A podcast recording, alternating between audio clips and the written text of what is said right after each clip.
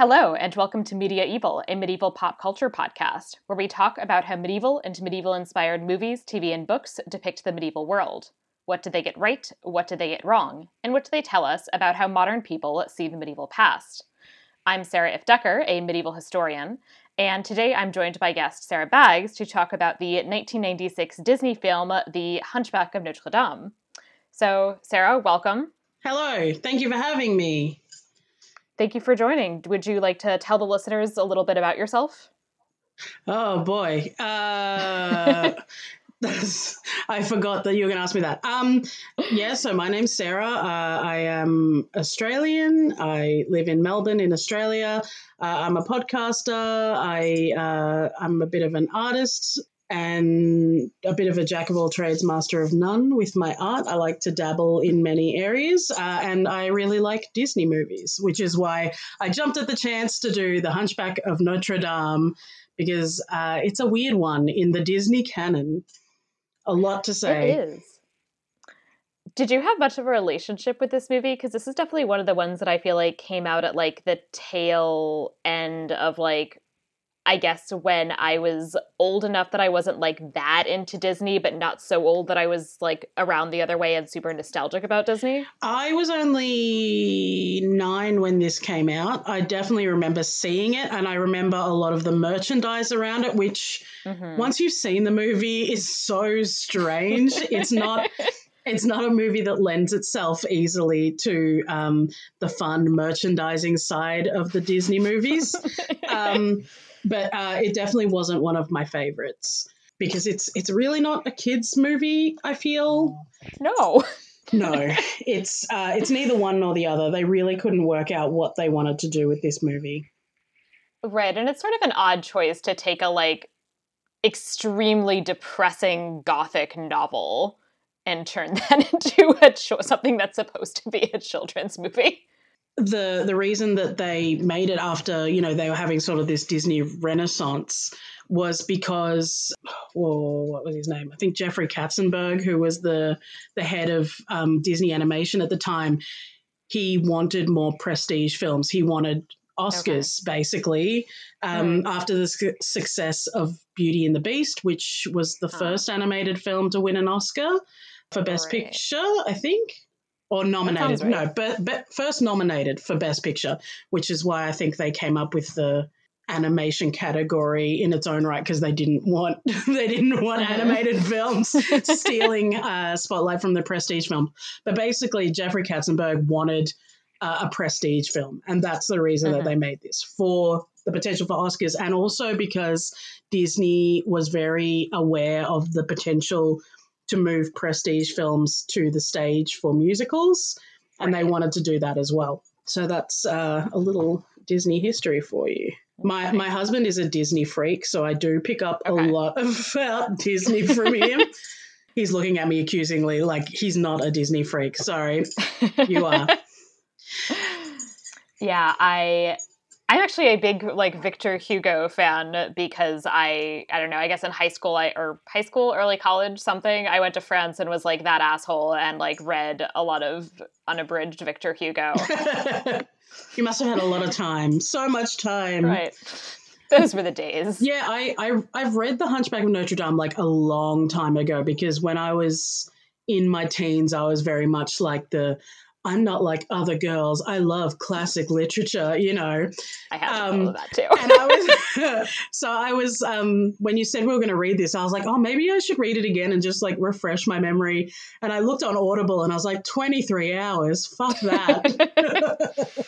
yeah. Uh, yeah. So fuck that noise. I was like, I don't have time for this. Yeah, this was one of my favorite novels for a long time, but it's been a few years now since I've reread it. So my memory of everything in it is definitely not perfect, although it's good enough to remark on several things that I don't think they should have changed. Yeah. So, which we'll get to. For sure. The Hunchback of Notre Dame is, of course, based on the 1831 novel by Victor Hugo.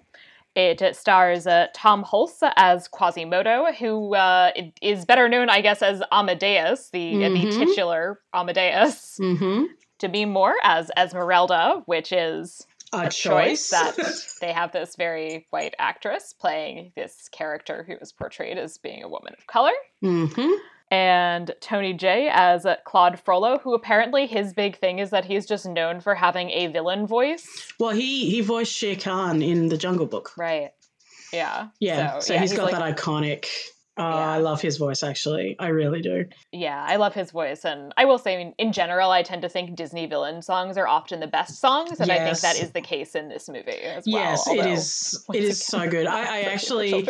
I was watching, I watched Hunchback last night in preparation, and I was thinking about how much I love villain songs. And yeah, Hellfire is one of the best. But we'll yeah. talk about that.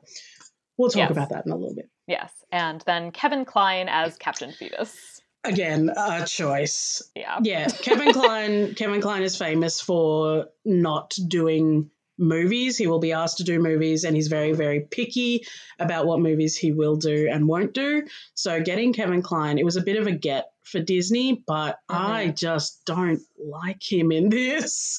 I don't like him. Yeah. I'm not I'm not into it. I can't think of I can't think of an actor that I would prefer to Kevin Kline. I just mm-hmm. know that I don't like him. And it's not that he's not okay as a voice actor because I do like his work in The Road to El Dorado. Mm-hmm. Uh, I just don't. I'm I'm not into it. But anyway. Yeah.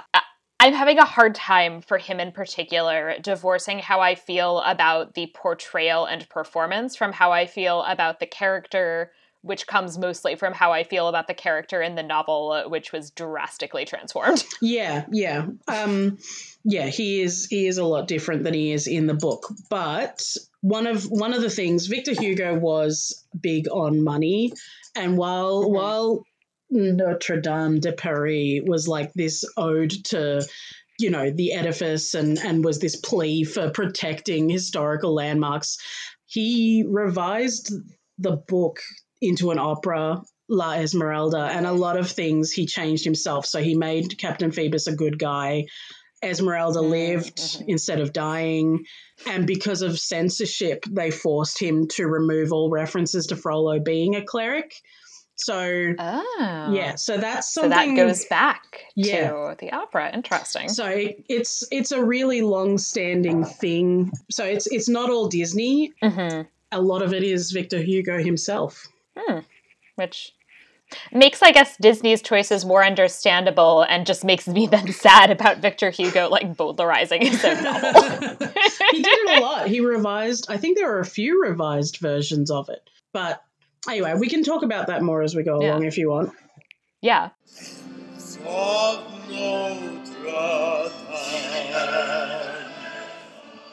The first section, the enumeratio, is uh, the recap section. So, uh, just as a kind of very brief orienting recap, basically it is the story of a orphaned hunchback uh, young man who is raised in the Cathedral of Notre Dame as a bell ringer, and whose life is then changed when he meets a beautiful gypsy slash Romani woman, Esmeralda. Mm-hmm. The story is framed as being told by the puppeteer Clopin and uh, begins with the events uh, basically right when Quasimodo, the main character, is very young. So we see a group of Romani who are trying to sneak into Paris in 1482 and are caught by Judge Claude Frollo. so yeah, I'm going to go ahead and complain about this one now. In the book, he is a cleric. He is the archdeacon of Notre Dame. Mm-hmm. And every single thing about his character would make a million times more sense if he were a cleric. I don't know. I kind of I kind of feel like as a priest, if his aim is the eradication of Romani people, it makes more sense that he's a lawmaker than a cleric to me because as a cleric his influence is not as far reaching. Like he can influence the minds of the people, but the physical getting rid of them aspect, I don't think is something that would be within a priest's grasp yeah, this this uh, corrupt lawmaker, I think, is I, I, don't mind it as a choice, and I think is even okay. more relevant now um, mm-hmm. as a narrative than it may even have been when it was first made.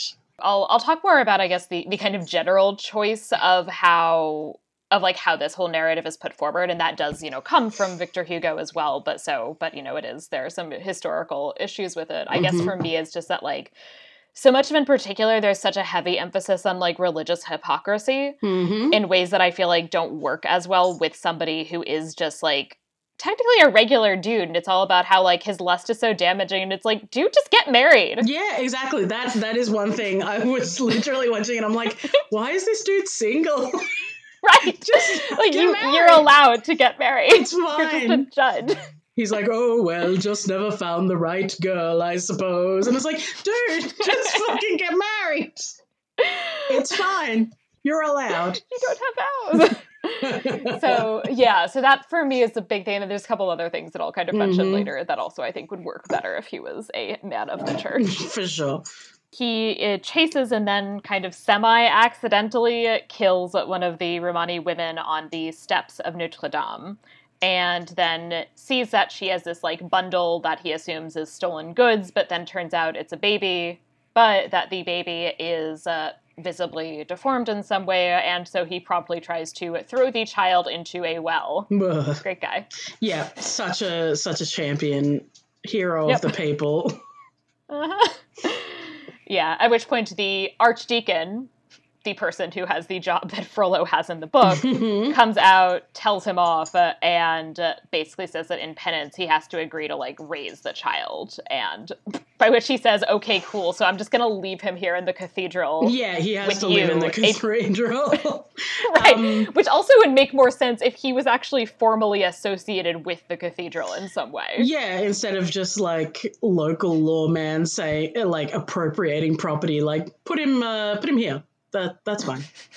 Um, the the archdeacon is played by David Ogden Stiers, a big uh, a big guy at Disney at the time. He played um, Governor Ratcliffe in Pocahontas. He played Ah. Cogsworth in Beauty and the Beast.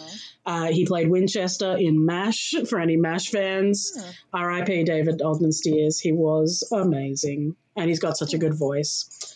Yeah, and his part of the song is very good here. And he also definitely is. Uh, he's like the nice cleric in the model, not too dissimilar from the um, bishop in uh, Les Miserables. I was literally about to say that. Yes, exactly. Yeah. So he definitely is like a recognizable type uh, of like somebody who would show up in Mhm. Hugo's writings. Do you find it insane that Clopin knows about Quasimodo? Like not just that Absolutely. there's not just that there's like a legend of the hunchback of Notre Dame, like this mysterious bell ringer, but he knows the circumstances under which he entered the city and knows his name later Right. like later in the movie during the Festival of Fools, when he's revealed, Clopin's like, Quasimodo, the bell ringer of Notre Dame. It's like, how do you know him? In terms of like the beginning, I assume that he's telling the story like after everything in the movie has happened. yeah, that's what I thought. But like during the movie, I'm like, wait, what? Right. Why? And also, I don't understand how he would know the story. Like, who told him? Because Yes. Quasimodo doesn't know it. Frollo's dead. Like, did the Archdeacon just like pop up and was like, by the way? yeah, uh, yeah. Like, and how? I mean, like maybe he was around while the events were taking place, but like, how old is Clopin supposed to be? I don't know. right. He doesn't look Right. old. I mean, could it like because it could be implied, I guess, that he was like with those that group of people at the yeah, beginning, yeah, and then like was able to put two and two together. But he seems young for that. Yeah, he. I'd say he's in his thirties. I mean, how do you tell whether a cartoon is old? I guess. a cartoon in a mask too. yeah, So exactly. Frollo also does name him Quasimodo, which means uh, half formed, basically. Brutal, brutal. Solid, solid parenting, solid Mhm. adoptive parenting here. It's yeah. It's like Frollo is the most evil Disney villain. Like literally, there's no. He's just he's he's evil to the point where it's just completely unnecessary. Like beyond his desire to eradicate the Romani people. Like yeah, naming a child Quasimodo is fucked. Right. And also, we find out that so this guy who murdered Quasimodo's mother then tells him, Oh, yeah, no, your mom abandoned you. or was like gonna try and kill you or something. Oh yeah, I don't remember. Yeah, that like your mother like abandoned you. Was like you. going. Yeah. yeah, Yeah, that, that like, classic narrative that like ethnic minorities are like less responsible parents than white people, which is Right. so insidious. Yes, yes. And also, yeah, another way in which this movie is upsettingly relevant. Yeah, absolutely. So it's 20 years later. We meet Quasimodo, who's, you know, a 20 ish year old young man now. He lives in the bell tower of the cathedral. He's very nice. He, for some reason, really likes Claude, uh, Claude Frollo, which is utterly inexplicable, but I guess he doesn't know anybody else. So Yeah, uh, and I And also mean, he's been indoctrinated like since he was a baby that like he was his savior. Basically, it's it's a bit of the old Stockholm syndrome, I guess. yeah. Wait, who took care of Quasimodo when he was a baby? What the That's such a good question. I just was like, wait, because he's like live in the bell tower, like. I, and I was thinking through this whole movie, like how drafty it is up there, and I'm like, yeah. he would have been so cold all the time. Like, how did he live as a baby? Was the archdeacon just caring for him? What? Right. Like it's just so like I mean that like definitely just adds to like this is the problem of Frollo not having this like real association in With the the cathedral and just kind of comes and goes. Is that it's like the archdeacon's like you have to raise his kid and he's like cool and by that I mean I'm gonna leave him in your church and sometimes show up and like look at him and like teach him the alphabet but he's doing that when this guy is like 20 Yeah, so like what has he been doing the last so 20 crazy. years And like the fact that it's like this fucked puritanical alphabet is Oh so God, so funny awful. to me. Quasimodo has his gargoyle friends. yes he does have with gargoyle friends who are named uh, laverne victor and hugo I love that they're Victor and Hugo, and then just. Laverne. Like, we'll call it Laverne, I guess. O- okay, who doesn't- apparently is it's a, a singer a singer. Yes i was look i was looking this up and there's a singer who laverne is named after As a French singer? i kind of think no i think it's like a like group i want to say it's like a group of three women and like one of them is named like something laverne Hmm. I will have to look that up. I have no idea. Uh, I just think it's so it incongruous with Victor Hugo. Like, call her like I don't know Fontaine or Eponine or something like some other Right. Victor Hugo uh, homage. Yeah, and apparently also, if I'm I'm trying to remember, but the original names that they had in mind for the gargoyles were also, I think they were people like to be it was going to be named after people who had played Quasimodo in like this in like the stage adaptation, I guess. Hmm. Which I think would have been really interesting, and I think they, if I'm remembering correctly, they dropped it because of concerns about there being like litigation issues. Huh. That's weird. I had no idea. But Victor and Hugo works. Victor and Hugo works. Uh, Yeah. I hate them though. I really hate them. I hate Jason Alexander in this movie. Yeah, they're definitely your like classic Disney sidekick, but like not as good Yeah, as no, most of your classic Disney sidekicks. they they kind of caught lightning in a bottle with Robin Williams, and Mhm. they just kept trying to chase that same comedian as a sidekick thing. It didn't work with Danny Yeah. DeVito in Hercules. It was not great with Eddie Murphy in Mulan. Didn't work with Jason Alexander in this. It's just no good.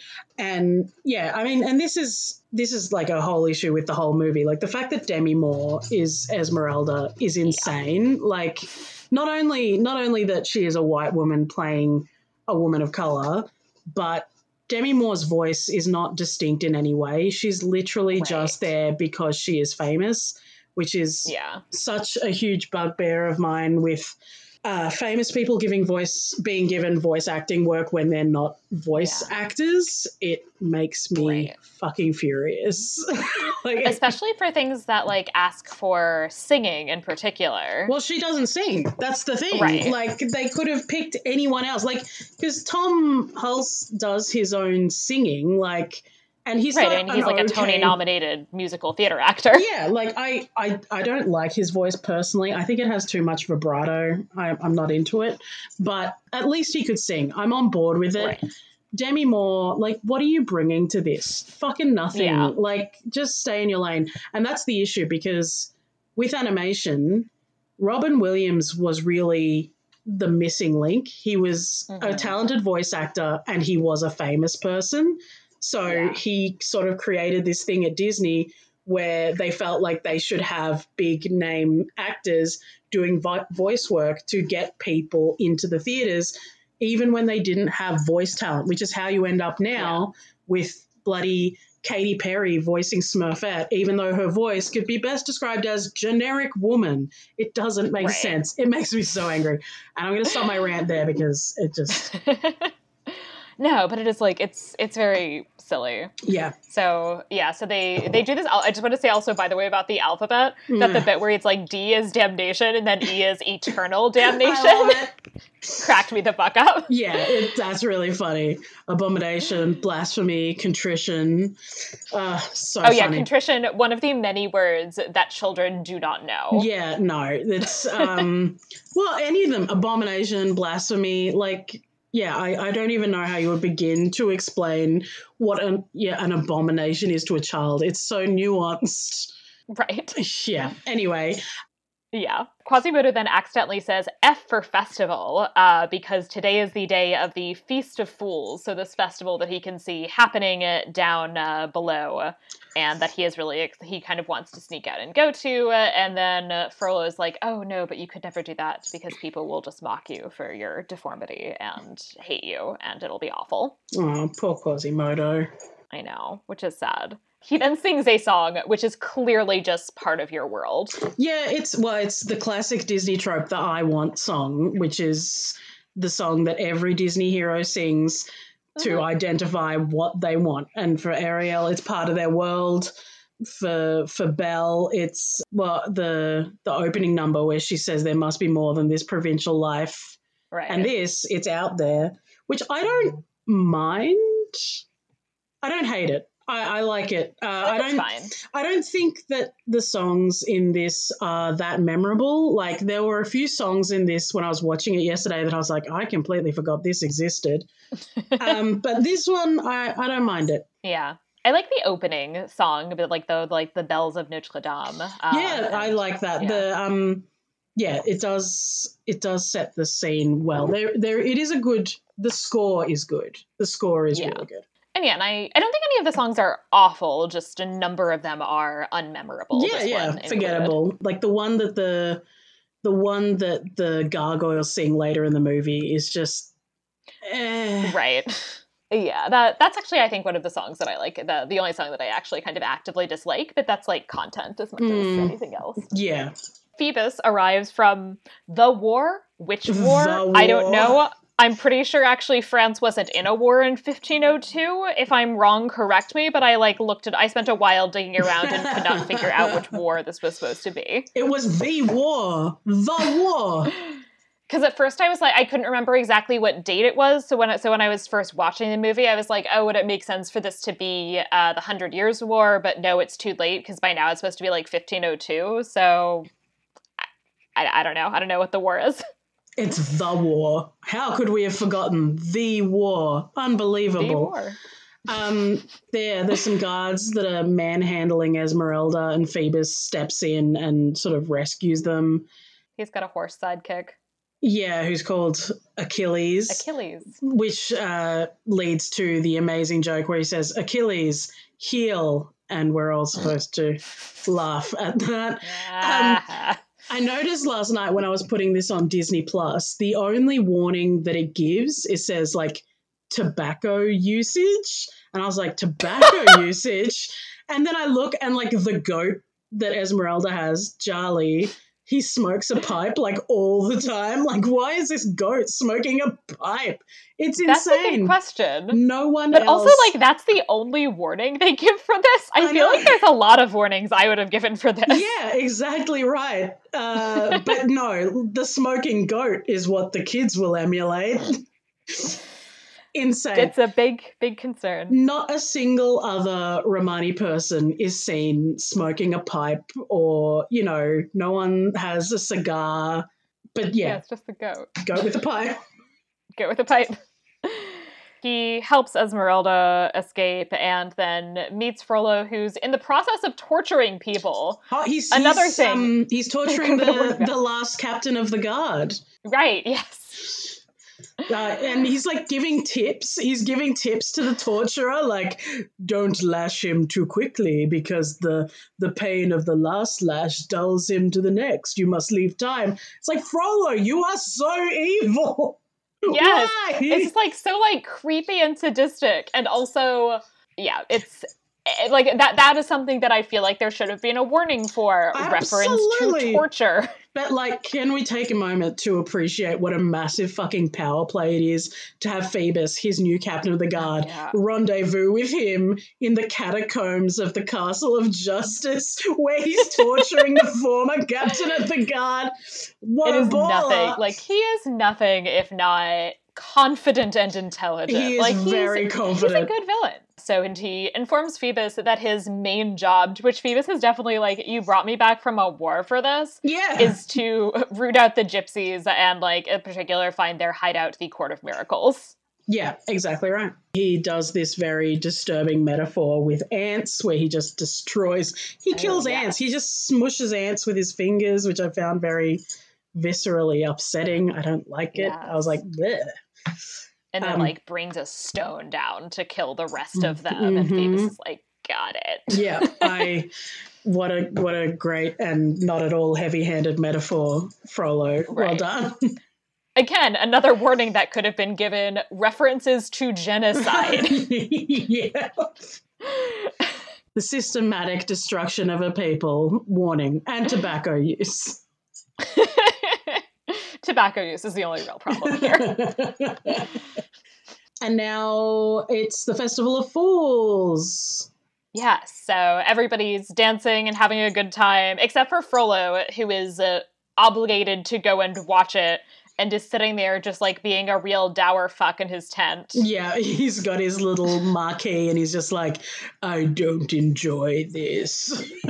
until he really enjoys it and gets like upsettingly Oh, yeah. turned on by Esmeralda dancing. yeah, um, yeah, so the Festival of Fools, it's all this like they sing this song called Topsy Turvy because the yeah, there's all these people. It's about I guess originally oh you're probably going to talk about it like what the original point of the festival of fools was. But the idea of it was basically reversing people's stations like a bottoms up sort of Yeah. situation.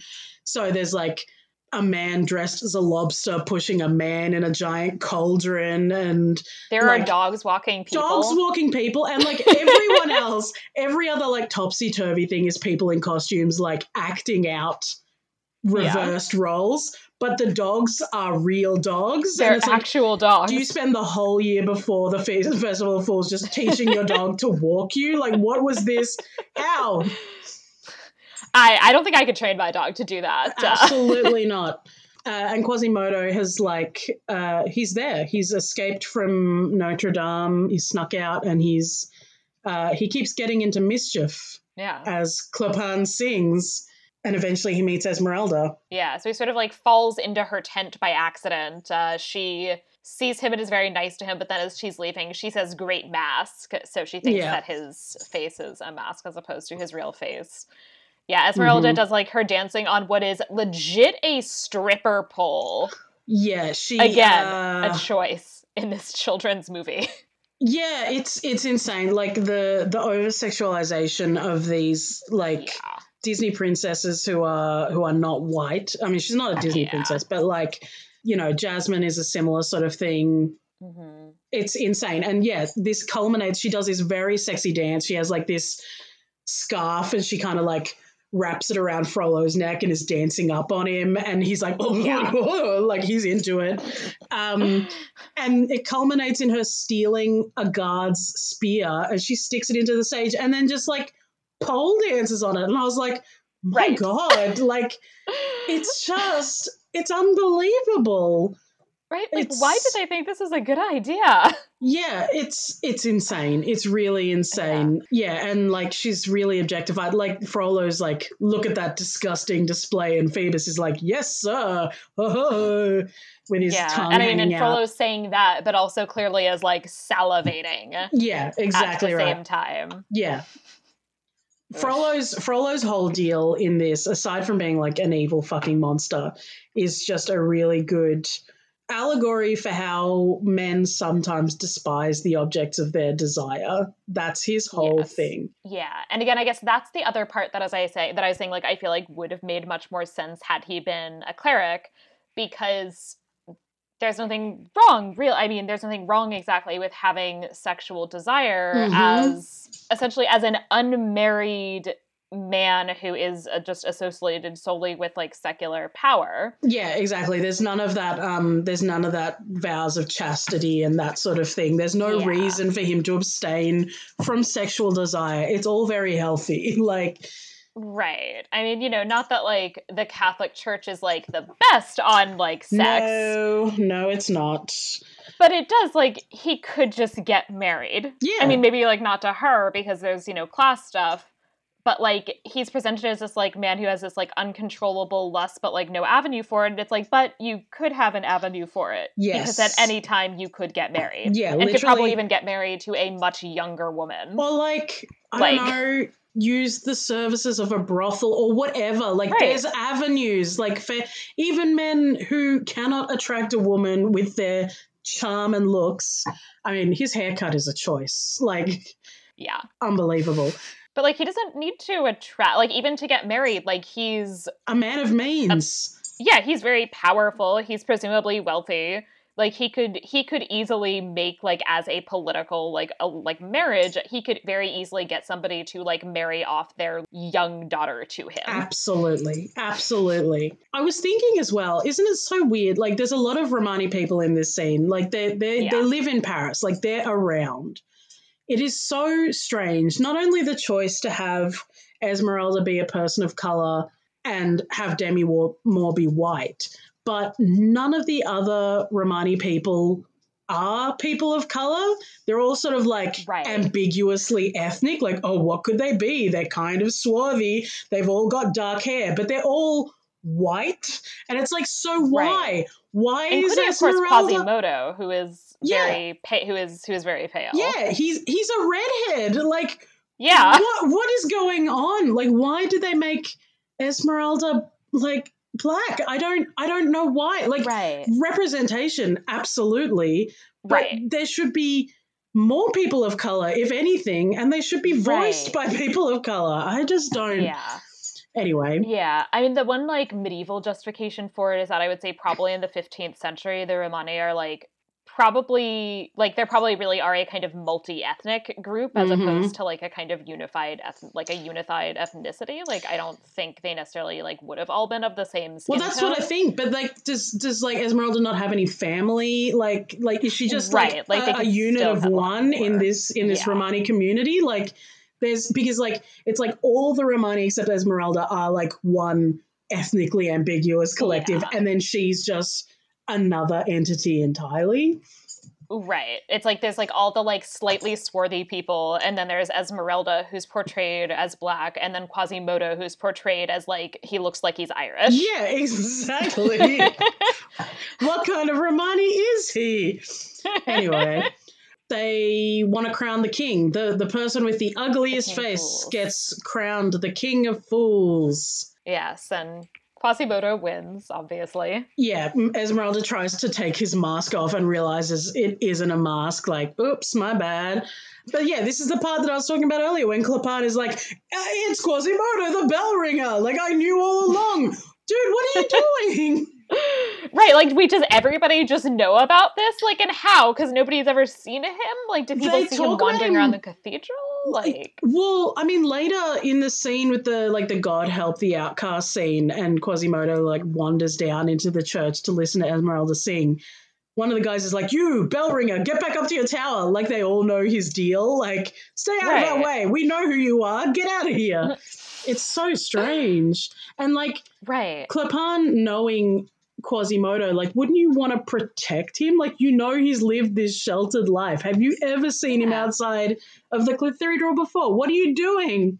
Clopin's like this weird, like chaotic, neutral character. He's not a good guy. He is right Not, that he's sort of like cast in some ways as like well he's like on the he's like not on the same side as frollo so there's like an implicit he's not one of the bad guys but he's also like just seem like he really does just seem to like do it like do everything for like the sake of chaos uh, I think he's a bad guy, and I'm going to talk about my issues with Disney's portrayal of them in a little bit, but it makes me so fucking angry. fair.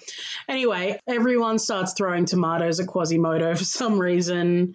the Yeah. guards throw it, uh, they all just start abusing him. Classic mob mentality. Yeah, and then they like attach these ropes to him and like they look like they're gonna like kill him. Yeah, if this had gone on, it definitely would have escalated to him probably being murdered in the town square. Like, and Yeah. and Quasimodo's like begging Frollo to help him, and Frollo's like, "No, you need to learn And a lesson." Phoebus also asks for permission to help him, and Frollo's like, "No, I have to teach him a lesson." yeah, it's it's insane that Frollo uh, that Phoebus takes as long to grow a backbone as it does. Frankly, but then Esmeralda defies Frollo and uh, and frees Quasimodo, much to Frollo's chagrin. Yes, and she also then kind of like jumps up on something and then does some magic trick where she disappears in a puff of smoke. And he's like, witchcraft. Yes, and is very angry, and then everybody chases her for a while. They do this thing where she disguises herself as an old man because Charlie, her goat, sits on her shoulders and smokes his pipe. And she wears a cloak. She wears a cloak over the whole thing so it looks like an Right. old man with just a pipe. Mm. That tobacco, it sure it sure is helpful in evading the the popo. Right.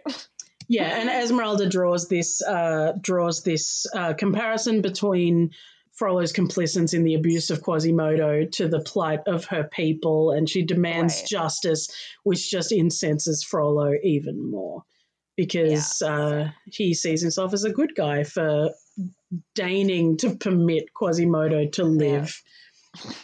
Such a good guy. Mhm. What, a, what a nice guy. He's just a really nice guy. He's Why won't women date him? Yeah, he's like he's totally and like Chad's like Phoebus. that is kind of the plot of this movie, Yeah, actually. it kind of is. Frollo is a confirmed incel. right. And Quasimodo's like a nice incel, but he definitely his uh, his arc is basically learning to accept that women don't owe him a relationship and that he can just value them for their friendships, which is Yeah. kind of nice. yeah. So Esmeralda, Oh, she ends Mhm. up in the church. uh, So, and Phoebus tells her, like, demand sanctuary so they can't take you. And, you know, then, like, and she's like, what? And he just kind of turns around. He's like, nope, she said sanctuary. And the archdeacon then, you know, sticks up for her on that and says, you know, Frollo has learned, long since learned to respect the sanctity of the church. hmm but then Charlie like forces Phoebus to leave the cathedral after Esmeralda and Phoebus have a bit of a flirty back and forth. I appreciate that Djali is not on board with this budding romance, and I agree with him. Absolutely. I wanted to puke when Phoebus is like, "My name's Phoebus. It means sun god." I was like, "Fuck off, dude." Fuck off! Uh, I'm kind of a big deal in my shining gold armor. If you haven't noticed, Who introduces himself like that? yeah, no, Bleh. it's like, yeah, I don't go around like, "My name's Sarah." It means princess. right. So you better treat me as such. Um, yeah, so uh, Phoebus is is escorted from the chapel, and like Frollo hides in the church, and then comes up behind Esmeralda and like pins her arm behind her back and smells, smells her her hair. Oh god, it's, ugh, it's so gross. And she's like, "What are you doing?" And he's like, "I uh I was just imagining a rope around this neck." And she's like, "I know what you were imagining." And it's like, "What is this Disney movie?" right, it's it's, like this is not a movie for children. Yeah, it's he's such a gross, creepy predator. I'm just like, Yeah. And again, things that there should have been warnings for. I don't care about the tri- the tobacco use. How about warnings for like sexual predation? yeah, absolutely. And then uh, Frollo reminds Esmeralda that she can she can claim sanctuary in Notre Dame, but she is trapped there. And and he says that Romani people don't do well inside walls, which is. I mean, it feels like a gross stereotype, but Esmeralda is 100% like, yeah, no, I can't live in a building. And it's like, yeah. okay. I mean, at the very at the very least, it correctly applies to her. But it Yeah. is, yeah, kind of gross. Like here is I know what you are going to do, person who I have not met because of this ethnic stereotype, and then it is actually kind of worse that then the ethnic stereotype is portrayed as being one hundred percent true. exactly right. Um, then she sings "God Help the Outcasts." the The CGI in this movie was used to great effect. Uh, some of the crowd Yes. scenes are done in CGI, which looks kind of gross. Like the CGI people, I'm not into, but like Yeah. the some of the shots of Esmeralda with the CGI candles flickering and stuff, it's very beautiful. Um, the beautiful stained glass windows in the church. It's it it's really good. The aesthetics of this movie are just top notch. Yeah, absolutely. And I'll talk more about these specific like works of art that we get to see Mm-hmm. We also get to see a bit of the congregation who, as they come in, talk about things that they're praying for. And it's interesting because they are presented all as basically praying for personal gain in some regard. Yeah, exactly. And Esmeralda sets herself apart by she says, "I don't need anything. Just help my people, please." She cares so much about the plight of the Romani people. I do want to shout out though the one like woman, this one like eighty year old woman. She's like, "I'm asking for a love," and I'm like, you know, good for you. You know, lady, there is an eligible judge who is single. and he's, I mean, he's a bit younger than you, but like, it wouldn't be completely inappropriate. Come on, have some have some fun. He clearly uh, he's clearly feeling lustful these days. He might I interest you in a Frollo in the hay, as they. oh dear. Sorry, I love puns, and they're always so bad. I'm not good at puns. I love them, but I'm not good at them. Quasimodo comes downstairs uh, to hear uh, Esmeralda's beautiful singing. And yeah, a guy's like, "You bell ringer, get out of here!" Um, and he runs back up to his his little room upstairs, and Esmeralda chases him up there. Yeah, and she gets to see he has all these. We've seen them before. I'm not actually sure what they're supposed to be made out of. Are they are they wood? But that he has all of these like little figurines that he's been carving. Yeah, we see him carving one later in the movie. So they're yeah, they're little wooden carvings representing all the villages. yeah, I mean, obviously, there's not one for every villager. Like he's got like a blacksmith, he's got one for the baker, but there's also all these generic people. And because there's not many of them, I really kind of want to know why he chose to carve those people specifically and whether he has this like creepy obsession with certain people that he sees on a regular basis that he's just watching but them I'm like also kind of wondering about like how he can see them well enough that I think she even says like this is a good likeness. And like I, I've been at the top of Notre Dame. You cannot make out people's facial features. I know. Throughout this whole movie, there's like we're told time and time again, like the gargoyles can see the action in the square, Quasimodo can see what's going on down there. Like it doesn't make any sense. The thing is massive. You would not be able to see the people like You that. can see like vague movement. yeah, exactly. Like they look like little ants. They're not like you can't be like, ah, yes, this is the baker. I recognize him. Yeah. No good. Like I remember trying to pick out my own mother from the top of Notre Dame and not being able to. All right, so that myth is officially busted. Esmeralda just lets Charlie eat a bunch of Quasimodo's carvings. Yes, and I'm like, that must have taken I hours. know. I'm like, what the fuck, lady? He What's your like, goat? Ten of them. Mm. Ah. He eats one, and I'm like, that's unbelievable. And then he keeps eating them. Like, what the fuck? Like you need to leash your goat, lady. The the one of the weird running jokes that starts now is that Hugo the gargoyle is attracted to Charlie the goat.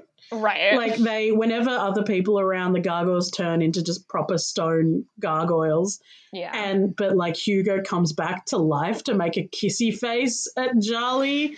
and later on he draws a picture of Djali. and yeah, so it's the, where they're all like drawing pictures where they're like, ooh. And like I can't remember which one's which, but like one of them draws like a picture that's supposed to be Esmeralda but is very bad. One of them draws a picture that's of Esmeralda but that is actually pretty good, and then Hugo just draws actually, a picture of the goat. I noticed that like Victor, the posh gargoyle, he draws the like childlike drawing of Esmeralda. Laverne, the woman gargoyle, she draws a picture of Esmeralda that not only is very good, but the pose she's in is like draw me like one of your French girls pose. yes. And I'm like, Laverne, you horn dog, what are you doing? Queer representation. Exactly. Uh, yeah. If if Victor and Hugo were my only options, I would probably be into ladies too. Frankly, Fair. Fair. I I can't. I I'm not above like crass humor, but mm-hmm. Hugo, Jason Alexander's character, in this movie is just so needlessly gross. Like, yeah, I don't like him. He's gross. Yeah, yeah. this is definitely the moment when Laverne is like, my bisexuality has taken a hard gay turn. totally, totally. So it's this point where Quasimodo talks about how he has to stay up here now. He's never going back out there because he's a monster, and she's like you're not a monster. Like Frollo's no. told oh. you this, but you're not. And she says, "Do you think I'm a monster?" He's like, "No, no, you're you're good and kind, but you know, the other gypsies, they're the ones. They're they're bad." Frollo's told me. And she's like, "Well, you're not a monster." And I am a gypsy. I'm not different than all other gypsies. So maybe Frollo's wrong about all of us, which has Quasimodo a little bit shook. Yeah. He's questioning everything he knows. He's questioning the racism that was in, and self hatred that was instilled in him.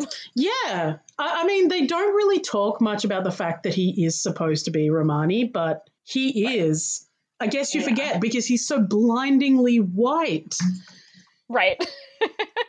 oh, right, which is which is a very odd choice. Again, yeah. that like he that he is supposed to be Romani, but like he looks very different from all the other people who are portrayed as being Romani. yeah, can we just say as an aside, thank God of all the changes that Disney, you know, made from the original mm-hmm. source material, thank God they didn't go with Esmeralda's real origin story, which is that she is white but was kidnapped by Romani people and was yep. raised by them, and then later learns that she's just white Thank God. Thank God they left that out and just yeah. decided to make her actually Romani. Whew.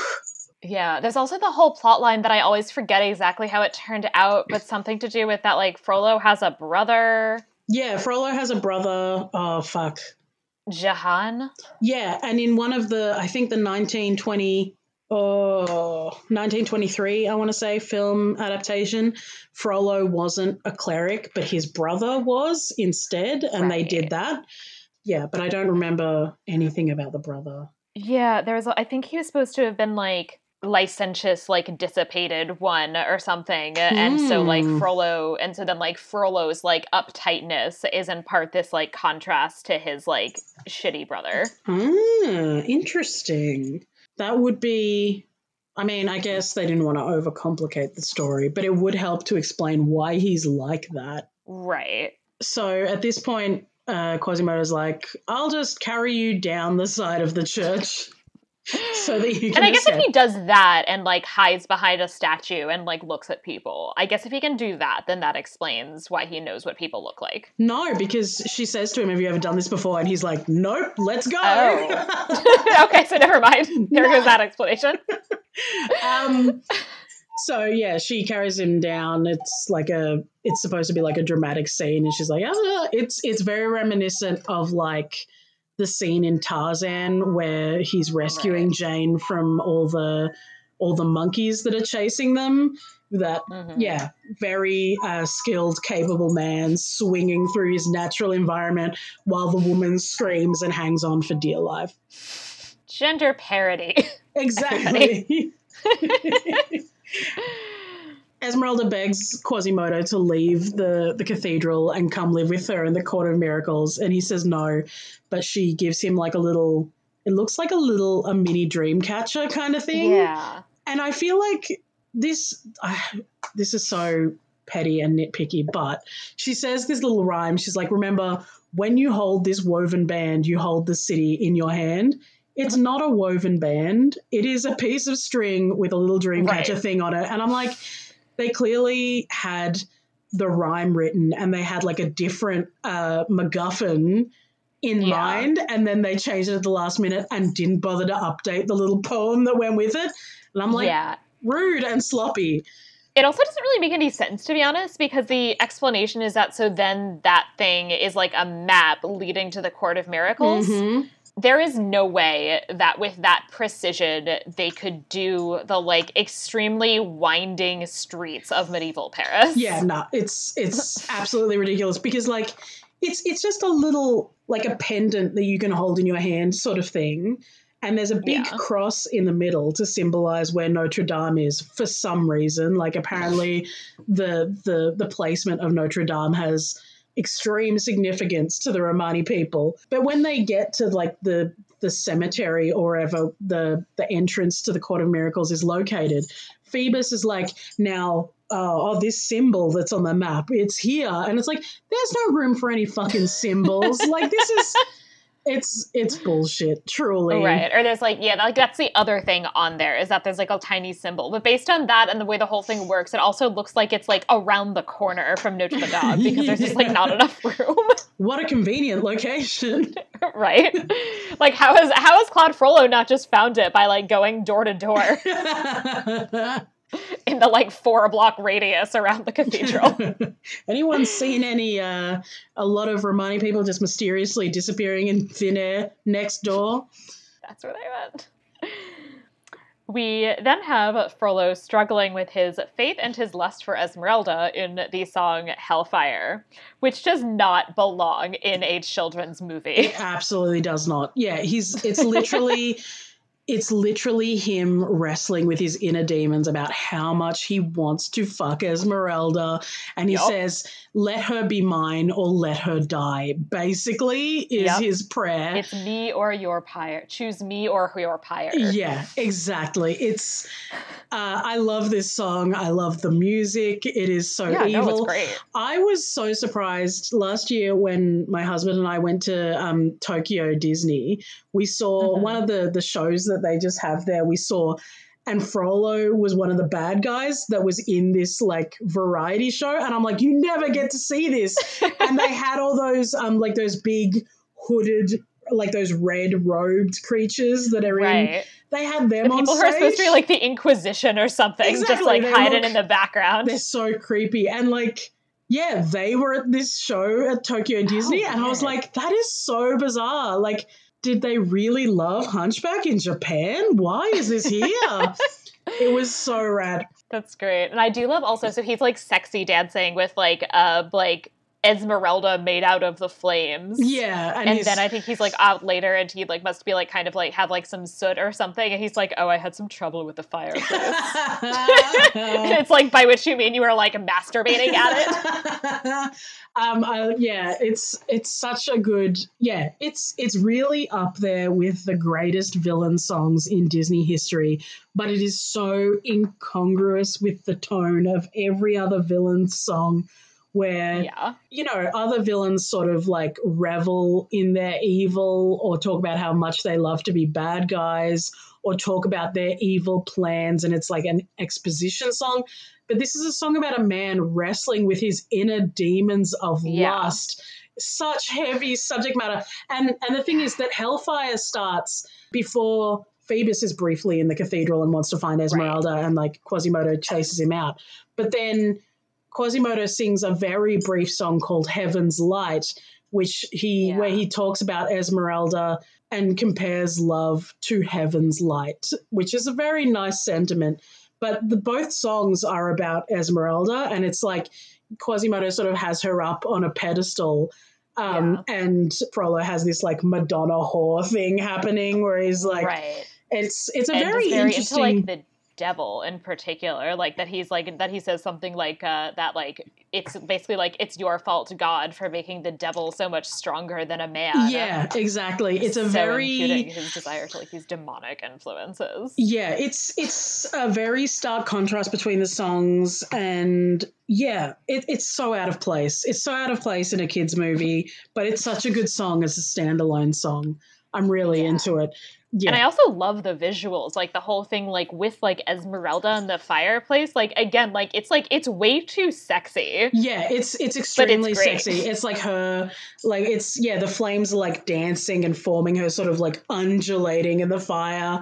It's And like the animation is The animation is- but very very legit. So that's that's basically his thing and this leads to him systematically he really steps up his his efforts in in eradicating the Romani people.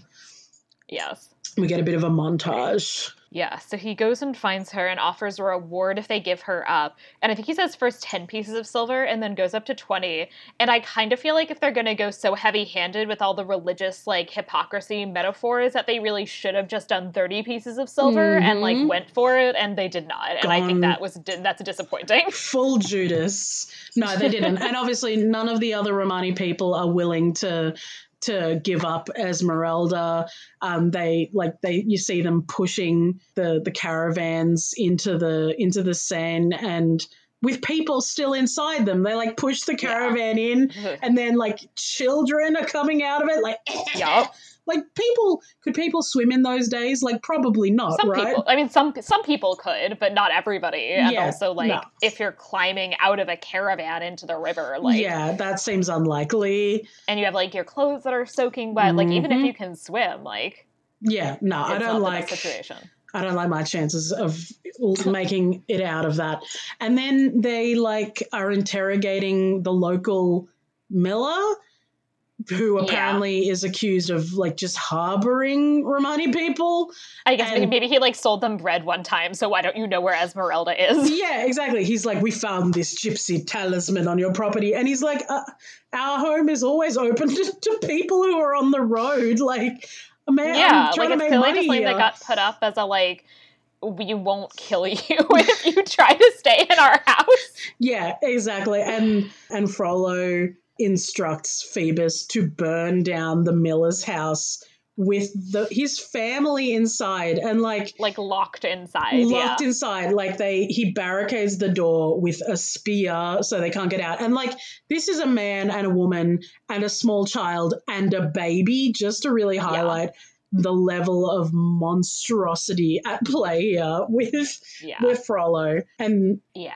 And so Phoebus refuses, uh, which Frollo is very angry about. Frollo then sets the fire himself, Mhm. which, by the way, is also something that I think would be better if he were a cleric because there are like like there's a whole set of rules essentially about like that churchmen are not supposed to like essentially be that active in the like destruction of human life like in cases where people were burned at the stake for example like they're supposed to be handed over to the secular arm to do so. Like they're not supposed to light the pyres themselves. Mhm, mhm. And so I feel like that would have been more interesting if it had been like him breaking his vows. Like Yeah, that would have been interesting.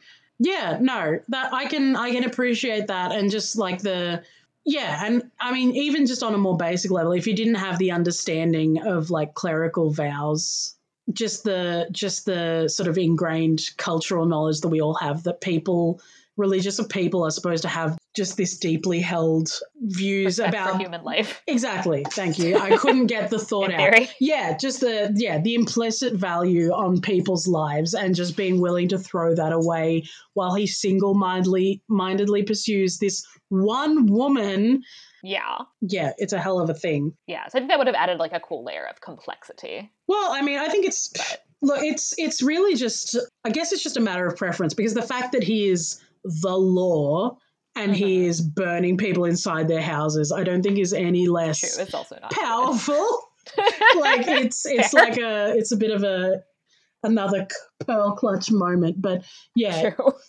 yeah so so phoebus then rescues the miller's family from inside the house and then they're gonna kill him they're gonna kill him Yeah. For and they do they do manage to shoot him. He's actually he must be on like a borrowed horse from Frollo because Frodo's like Frollo Frodo. Frodo. Frollo's like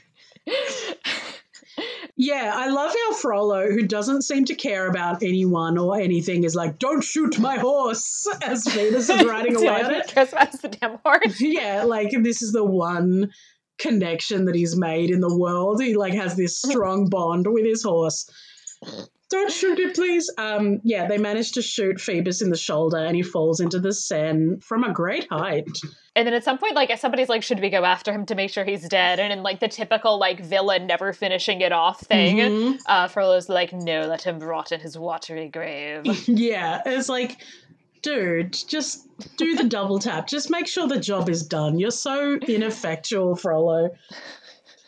Just a James Bond villain. exactly. Esmeralda rescues him and takes him to Quasimodo in the in the cathedral, and Quasimodo's like, ah, fuck. I guess. I guess I'll hide him. Especially because this is right after the gargoyles sing this song to him, which is Oh, basically yeah. just like them getting his hopes up about how uh, Esmeralda definitely wants to fuck him, and because he's more interesting looking, would definitely be more interested in him than she is in Phoebus, who's like boring and blonde. Yeah, it's it's it's kind of cruel, but I do appreciate the the rhyming of Adonis with "Your body is the shape a croissant is," uh, which is barely a rhyme, and like, and Slight also rhymes. they go because like Quasimodo, like you know, he's supposed to be all deformed, so he's kind of like weird and sloping, and they literally have Hugo holding up a croissant, and it's like, oh yeah, I guess his body is kind of the shape of a croissant. Like, thanks for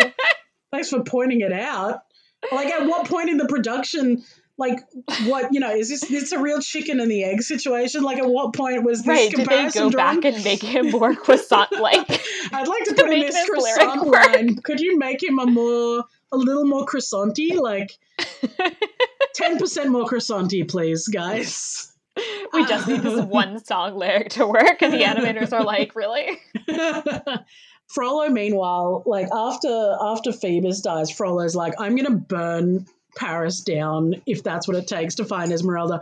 Paris is literally burning. Like there's a big external shot from from a distance, and there's just fires all over town. So much smoke, and it's like this man is insane. He needs to be Yeah. impeached. They're also just like, okay, this is like the like logistic thing that this is not the only Disney movie that this happens in because like I'm thinking like Lion King where there's like everything is on fire and destroyed and then in 2 minutes it's like nope, he's king, the good guy's king now, so it's fine again. Mhm. That this is very similar in that like you see Paris burning, you see this like fire in Notre Dame. We just had a fire in Notre Dame, like it's still not like fully restored this would have had a major impact. But then as soon as like Frollo dies, sorry, spoiler for the end, they like come outside and it's like the sun is shining and like everything is totally fine. Yeah, exactly right. yeah, it's insane. Like, yeah, the extent of the fire damage that we see during the final fight scene, it's like, what? Where? Where did it go? But also, like, what is burning? Because it's all cobblestones and. Well, and but everything is like all of the buildings that are timber, including even like a big stone building like Notre Dame, like they're like internal like internally like the roof is going to be timber like Ah. Yeah, like a ton of cathedrals uh, were, or like a ton of cathedrals and churches, even though they were like largely stone in terms of the part that people actually like see and look at and think about. There was like enough timber in the con- like in the construction that like fires were a huge problem. Hmm. How interesting. Yeah, so like no this idea. should have wrecked Paris. oh man, I've never been so horny that I've destroyed a town, like ever. that I have destroyed like the like the like at this point I think maybe the largest city in Western Europe. You've we've all been there. Yeah, it's it's, It's up basically it's up there. It's a big city to destroy with horniness. Yeah. So yeah, Esmeralda brings Phoebus to Quasimodo. Quasimodo does not like Phoebus because He he's not. his sexual competition. But Esmeralda and Phoebus kiss, and Quasimodo he like slumps against a pillar, and he's so wounded. He's like, "Oh, my feelings." Cucked, he says. I've been cucked. the one thing that I will say for Phoebus is that he has one good line here where I guess they're like using like a bottle like wine to like disinfect a wound. And he Mhm. says something like 1475 Burgundy, not a good year. I'm like, all right, that's a good joke. yeah, it was decent. I'll give you that Um. Esmeralda, can I? So I wanted to know about this. So Esmeralda, she like, yeah, she pours wine on this shoulder wound that Phoebus has and starts sewing him up with a needle. Is that something they would have done in those times? I was like, cleansing the wound in medieval times? Like, Oh yeah, like they actually knew more than we give them credit for. okay, all right. in terms of like hygiene and med like especially because I would say especially when you're talking about something like you know this is like a woman doing medicine so the people who actually like their medical knowledge is based on experience as opposed to the people whose medical knowledge is mostly based on like Greek books uh, that Mhm. have like the theory of the four humors and are wrong yeah. that like the people who actually like practice medicine like figure a number of things out so like they figure Mhm. out things about like alcohol cleansing wounds Hmm, how interesting. Yeah, because I saw that and I was like, I'm not sure. But luckily, I knew I'd be able to ask you. So, yeah so yes that's a decent amount of like practical things like that that people definitely like had figured out just by like oh if i do this they don't die I really like so Esmeralda escapes uh, because at the same time as this is all going on, Frollo realizes that the only way that Esmeralda could have escaped Notre Dame was if Quasimodo assisted her in some way. So he's coming to suss it out.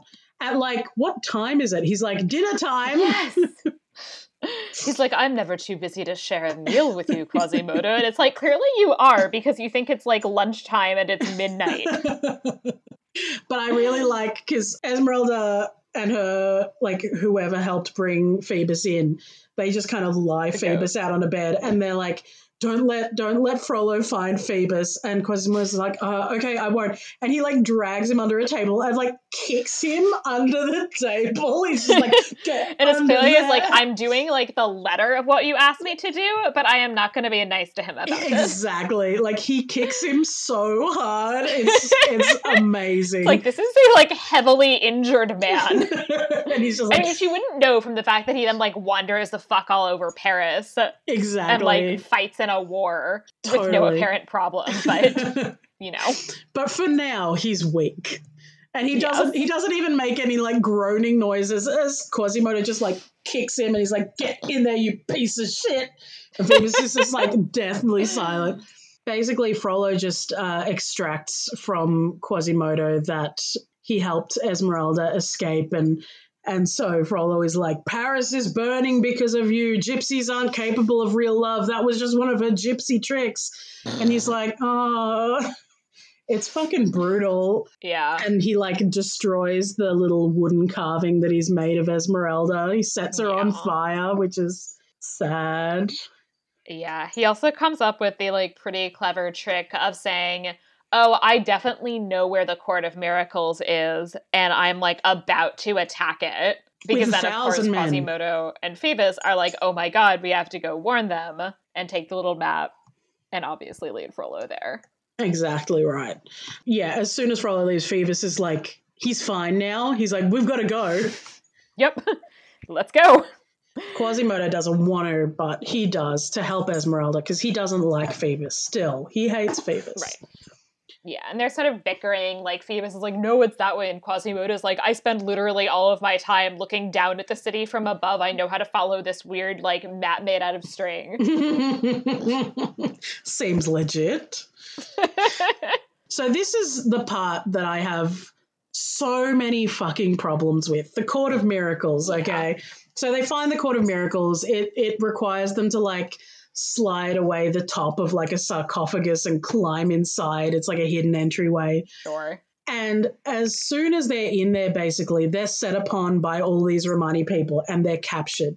And they start singing this song, The Court of Miracles.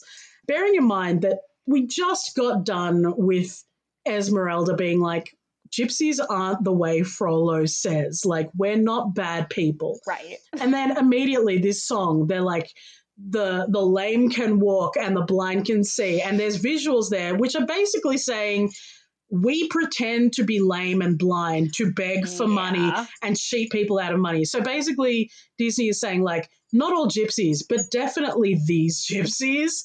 right. Um, and it's or like it's actually basically all gypsies except Esmeralda. Like Yeah, exactly. And they like and they've captured Phoebus and Quasimodo. They will not let them talk.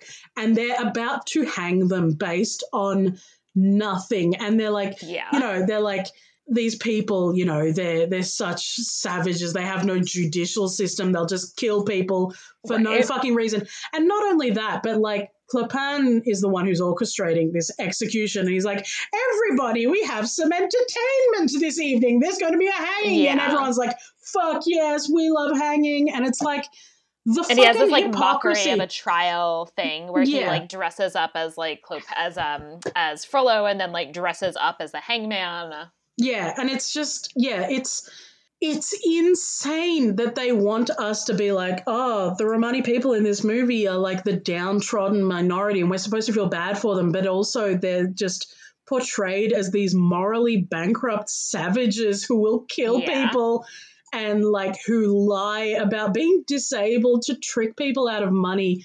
Oh, it's so awful. which is a very like traditional stereotype about the Romani, Romani which people. like yeah, exactly. not great to be buying into in this movie. Exactly. And like for them to be yeah, I, yeah, it's unbelievable. You'd never get away with something like this these days. We've come I really hope such not. no, you wouldn't. And we've come such a long way with with things. I feel like the sort of the the lesser known sort of we've come a long way. Like I, I don't think we wouldn't have thought anything about calling people gypsies in 1996, but Right. now we know that that's a slur and an inaccurate slur because it comes from the the misbelief that they originated in Egypt, which they didn't Yeah. they're from India, and things like, you know, we don't call people Eskimos anymore because that is a slur as well. Like we've learned a lot in a relatively short period of time. I don't think I don't think you'd be able to do that now. I hope not. God, I, I, hope, hope not. not. Yeah. No, I, I hope it would not be quite this bad at least. Yeah. The goat is the only one who is portrayed as like having morality. Like it's like the goat sees that this is happening and the goat runs to tell Esmeralda. yeah. The goat is portrayed as as being like more morally upstanding than an than the actual entire Romani person. Romani population. The the goat has an earring. Who pierces the ear of a goat? That's a good I question. couldn't I couldn't stop thinking about it. I'm like, why would you pierce a goat's ear? And it's like a big hoop. It's like pulling the earlobe down. I'm like, he needs a he needs a lighter hoop. He's just a goat. Poor goat. And he's so small. and he's addicted to nicotine. That's why he's so small. It stunts your growth. Poor thing. Um, so Frollo storms the Court of Miracles. He's like, fiddle dee dee, I tricked you. I followed you here. You led me right where I wanted to go. You fucking idiots. And Quasimodo's like, I'm a fool. And so then he obviously captures Esmeralda and goes straight to executing her for witchcraft. Zero trial. No. There is no trial. Nah. Well, everyone saw it at the Festival of Fools. She disappeared. It's witchcraft. yep. Yeah. So no trial, uh, which which is wrong. There would have been a Yeah. trial. Uh, yeah. You'd think. And then like basically like says to her like, "So you gonna fuck me?"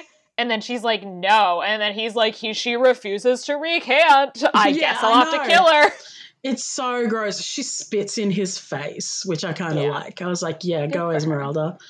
Um, but even now, uh, she's still being sexualized, even as she's about to die. She's wearing like her slip and it's like strategically torn. Like when Yeah. when did this happen? like Yeah. where, who tore her her undergarments just enough?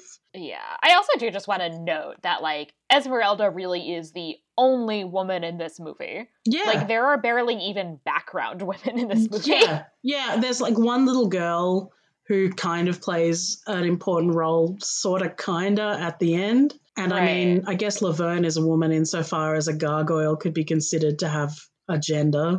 Right, but like which I feel like is actually kind of like questionable in terms of like so it's like okay I mean fine I guess it's like an actress playing her so like we can uh, like so we I guess we could assume that it's a female identifying gargoyle although like I don't know I don't know. I don't know how gender works with gargoyles. Uh, I don't presume to Yeah. understand the complexities of gargoyle gender politics. Right. I don't understand their gender politics, and they also definitely don't have genitals. No, they don't. Not that that determines gender, but No, but also it is worth noting. Hugo like eats Quasimodo's food. Does he have like a digestive system? Like I have so That's many questions about like and like later in the movie um Hu- Victor is using Hugo as like a bellows to stoke like the fire that's in Notre Dame and it's like does he have lungs? I want to know. I, I, want I mean, there is an argument to be made that they are actually all a figment of Quasimodo's imagination.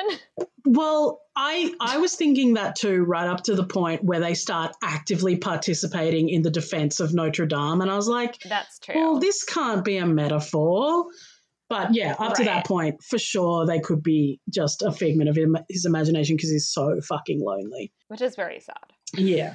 Frollo said to his guards, like, take Quasimodo back to Notre Dame and make sure he can't escape. So they've like chained him up like some sort of poor, Yeah.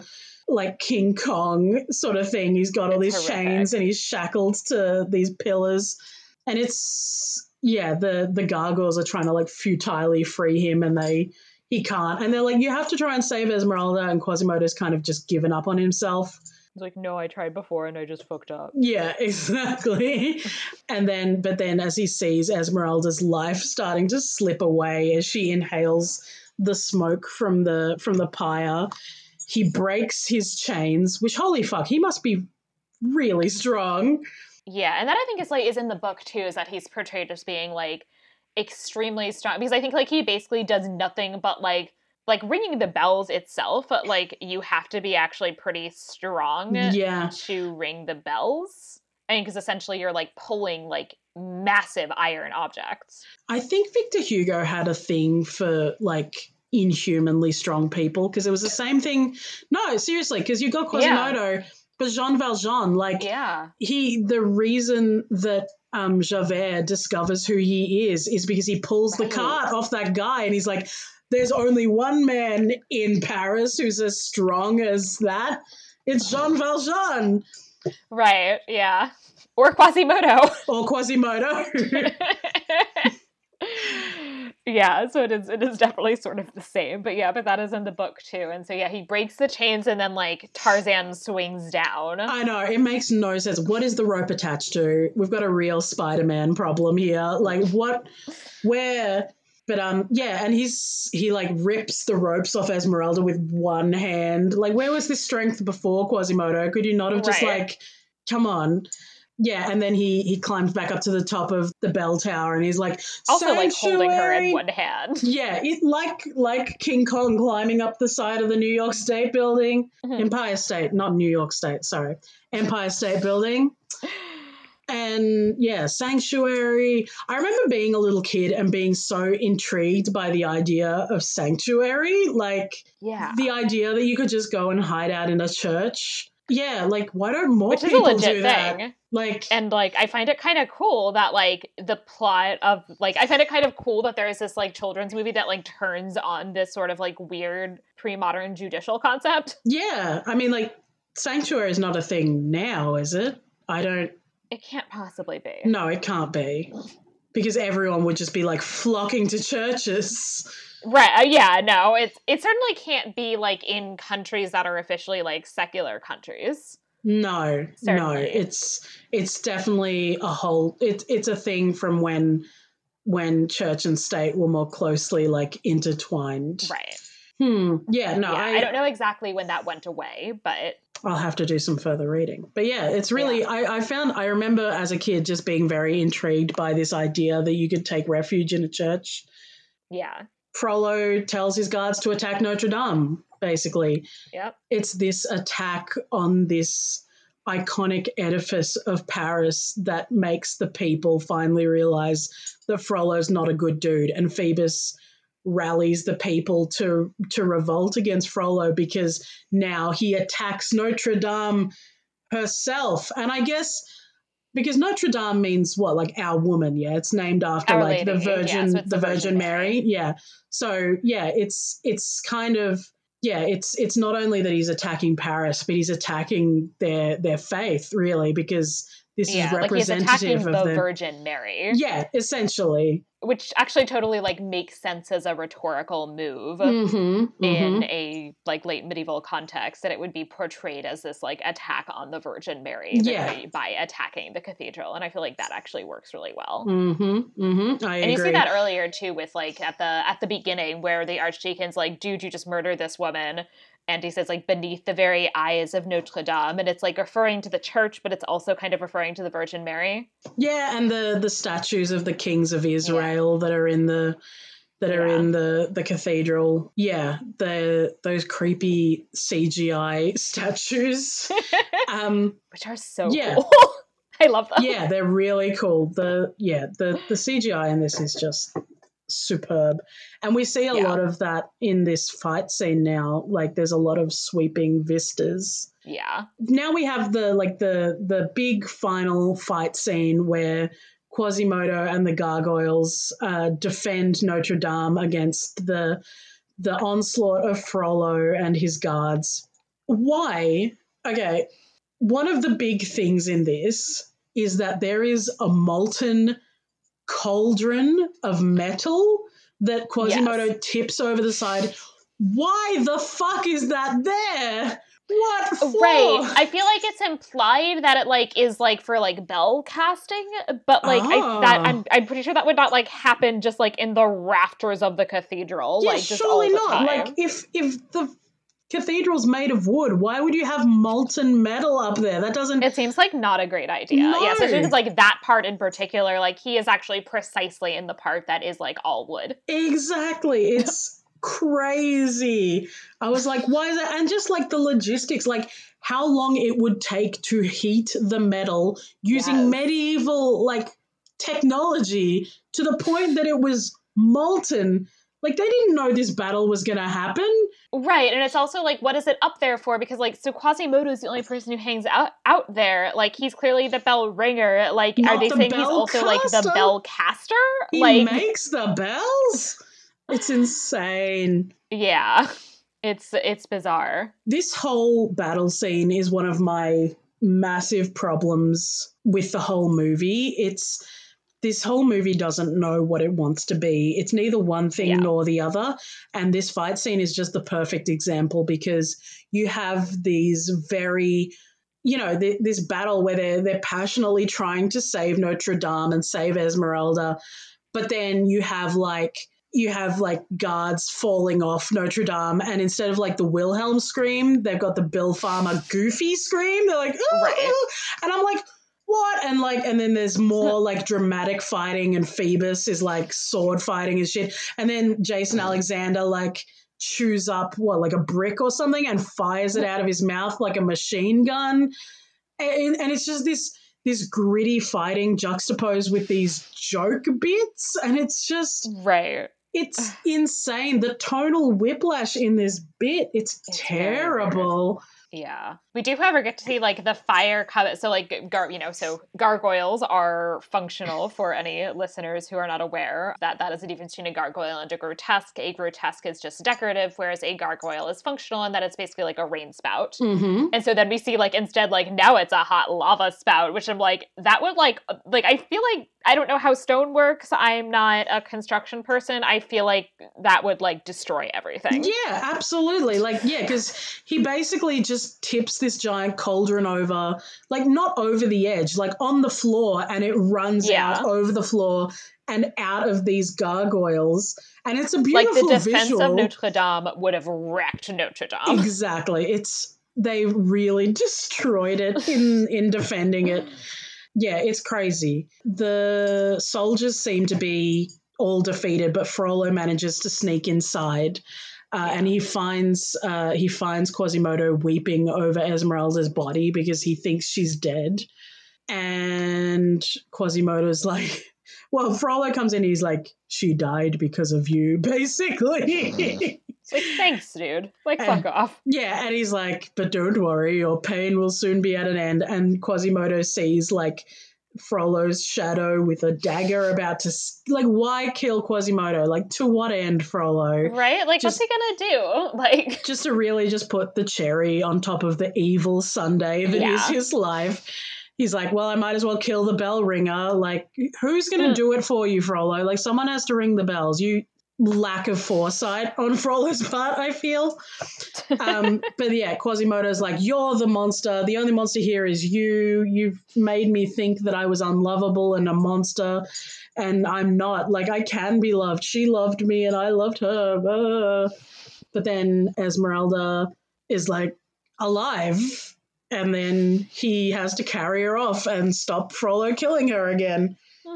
Yeah, and so they have like an additional big fight, and then like at some point, and, and, which by the way, Frollo then reveals like, oh, also by the way, I've been lying the whole time about your mother. Like this reminds me about like how like your it, it was like this very like Lion King esque like mm-hmm. this reminds me of how your mother was when she was trying to save you like a like a chump or something. Yeah, exactly. And Frollo and Quasimodo's like, what? No, and it's like Frollo you fucking idiot. You should have known that revealing this lifelong lie would give him the final burst of strength he need to fucking kill you. Right and it's also very this like ironic like that uh frollo like piously says uh you know god shall swipe the wicked and plunge them into the fiery pit. And then like the thing he's standing on breaks and he gets plunged into said fiery pit. Yeah he's like he's there's a bit of like i don't know is it magic realism or what? Like he's he's hanging on for dear life onto this gargoyle and it's got like the face of a like a panther or something and yeah. it comes to life and like roars in his face and he's like Bah! and then the gargoyle breaks off um, and they both fall into the flames below and they died which is very much also a like very clearly supposed to be like the flames of hell yeah yeah it's yeah literal flames but symbolic of the flames of hell um, very popular death in beauty and the beast falling to your death mm-hmm. happens in beauty and the beast happens in tarzan I don't know what else happens in this. Yeah, the Lion a, King. There's like the dramatic, like he falls, but then I guess the hyenas eat him. Yeah, and like in Tarzan, he falls and kind of like gets hung with vines. Yeah, but yeah, it happens in a bunch of them. Falling deaths because basically, I guess the idea is that if someone falls to their death, it's not the fault of the protagonist, and you can still right. like them because they haven't caused a death. Or it at the very least, like even if they kind of do, you don't have to like reckon with it mentally in the same mm-hmm. way as you do like watching somebody stab somebody. Yeah, exactly. Because I mean, Quasimodo briefly is trying to save Frollo because they're all kind of dangling off the building. Yeah. yeah. So like even to the last, Quasimodo is trying to save this person who was so awful to him. Yeah. And they won. yeah, they won, and also everybody likes Quasimodo now. Some child runs up and hugs him. Yeah, he like it's it's a weird because yeah, they they lead him outside. Like oh, I hate. How did you feel about the bit where Quasimodo like takes Phoebus and Esmeralda's hands and like Ugh, joins their hands together? It. Like I am granting a dispensation over your relationship. And it's like, what right do you have to do this? Yeah, exactly. Like we were never going to ask your permission anyway, but okay. But yeah, they they get him outside, and this little girl, she like comes up and she like touches his face, and then Quasimodo like hugs her, like she's not accepting you, she's touching your face. but we're supposed to take this as like they like him now. Hooray! Hooray. Yeah. I guess like he'll be fine now. Um and also I guess like Esmeralda and Phoebus will like get married. I don't know. Oh they do. In the sequel yeah. they have a child and oh God, and me. Quasimodo gets a hot girlfriend. So He's not single forever. Hooray! the gargoyles must be so happy. They're pumped. Does the one gargoyle ever get to date the goat? I don't remember. God, I, I hope so. it's not good. It's not good. Like fire, hellfire, this fire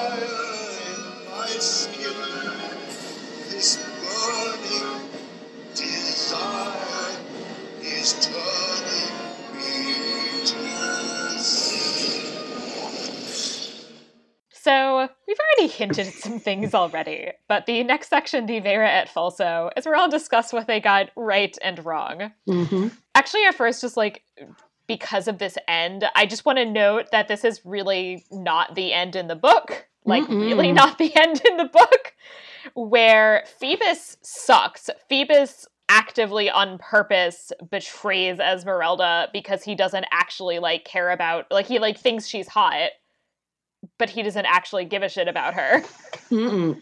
and so like i i actually like hate him being like a good guy and the lo- and like the like positive love interest like i just think it's I, I just hate it i really hate it Well, in the in La Esmeralda, Phoebus dies, but he dies for love. So, I mean, again, his character got retconned by by Victor Hugo. It's the problem is the Hunchback of Notre Dame has been adapted and adapted and readapted so Yeah. many times that you can't you can't do a straight adaptation from novel to movie True.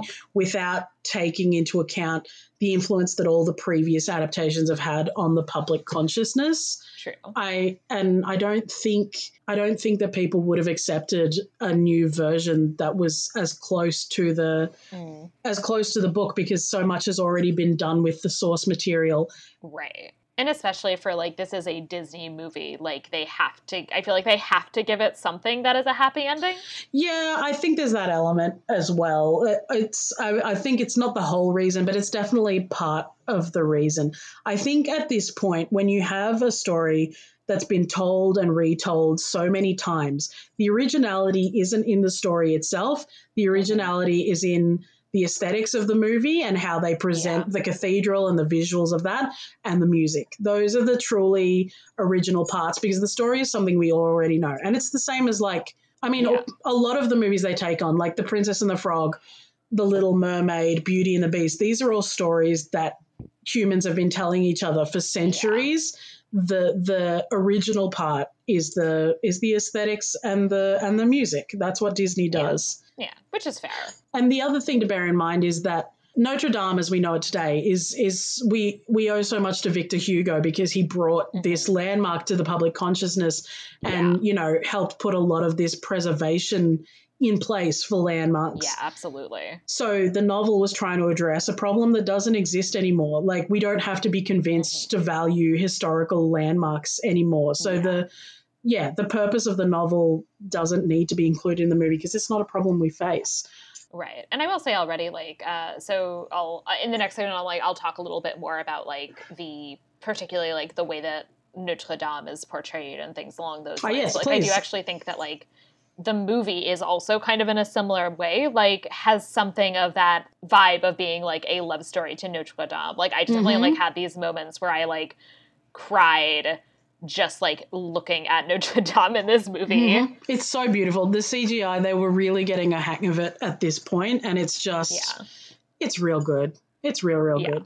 Yeah, so so that's that's Phoebus. The other thing I'll say that's wrong about Phoebus, although this of course is you know Victor Hugo's fault as well, is that there was nobody in the 15th century named Phoebus. no, absolutely not. like you know, like come the fuck on. Your name's like Christopher. Maybe he just tells everyone his name was Phoebus. I'm named Phoebus after the sun. It god. means sun god. But yeah, it's like fuck, fuck, dude, that's not your fucking name. Uh, there's also so the other thing that like is not does not quite ring true is to be honest actually the entire baseline plot about the Romani hmm because so the 15th century is still a period where like the Romani in or like the late 15th early 16th century is still a period where the Romani in France are like actually kind of fine. Hmm like they're not actually like the like they're not actually targeted in this way until like until about the 17th century. Mm, and interesting. so it's like very much centered on this like constellation of like ethnic stereotypes and attitudes uh, and prejudices that I would say actually are probably more relevant for Victor Hugo's own time and relatively recent Mhm. past than they are in like when the novel and movie ostensibly take place. how interesting. Yeah. It also drove me absolutely mad in the Feast of Fools that they kept talking about it as like a peasant festival and they keep talking about the peasants and that mm. they essentially don't make a distinction between peasants and the urban poor which is wrong. Like the word peasant doesn't just mean like poor person. It has a meaning. It refers to people who have like a particular like relationship with a with the land, which means like they are people living in more rural areas. Like the Parisian urban poor aren't peasants.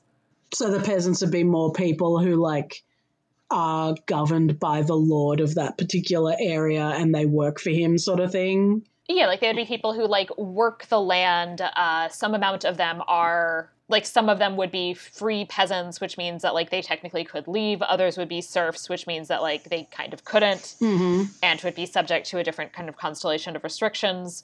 But it is a category which essentially is referring to like a rural population. Not and which is also a population, population. that's more socio-economically diverse that like there are basically wealthy peasants. Hmm. How interesting. Yeah. i had no idea yeah, so yeah, here it's basically just like we're using peasant to mean like generic poor person. That's cool. So yeah, so that really bothered me. There's also, I would say, kind of some amount of things that they get right and some amount that they get wrong about the Feast of Fools. Mm. So this is a real thing. I don't understand why they changed the date. What date was it supposed to be? I didn't. So they refer to it in the movie as being on January 6th.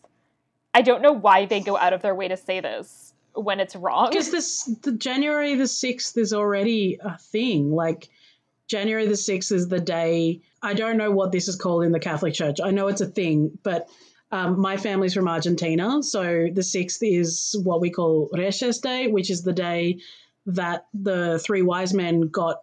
Yeah. They reached the the stable, so that's like I think that's already a feast day in its own right. Like probably not a Yeah, it's a feast of the Epiphany. Yeah, the Epiphany. That's what it's called. I'm not sorry. I went to Catholic school and I know so little. Like you wouldn't know. you wouldn't know that I went to Catholic school.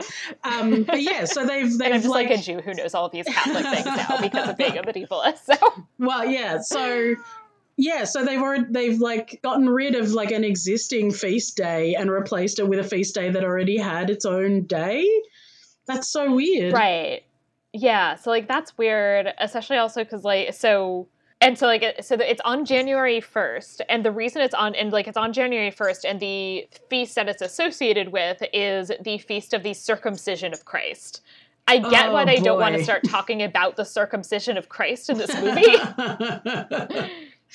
but they could have just said it was on January 1st and not like gotten into the circumcision of Christ. Yeah, no, probably yeah, not something that needed to be covered.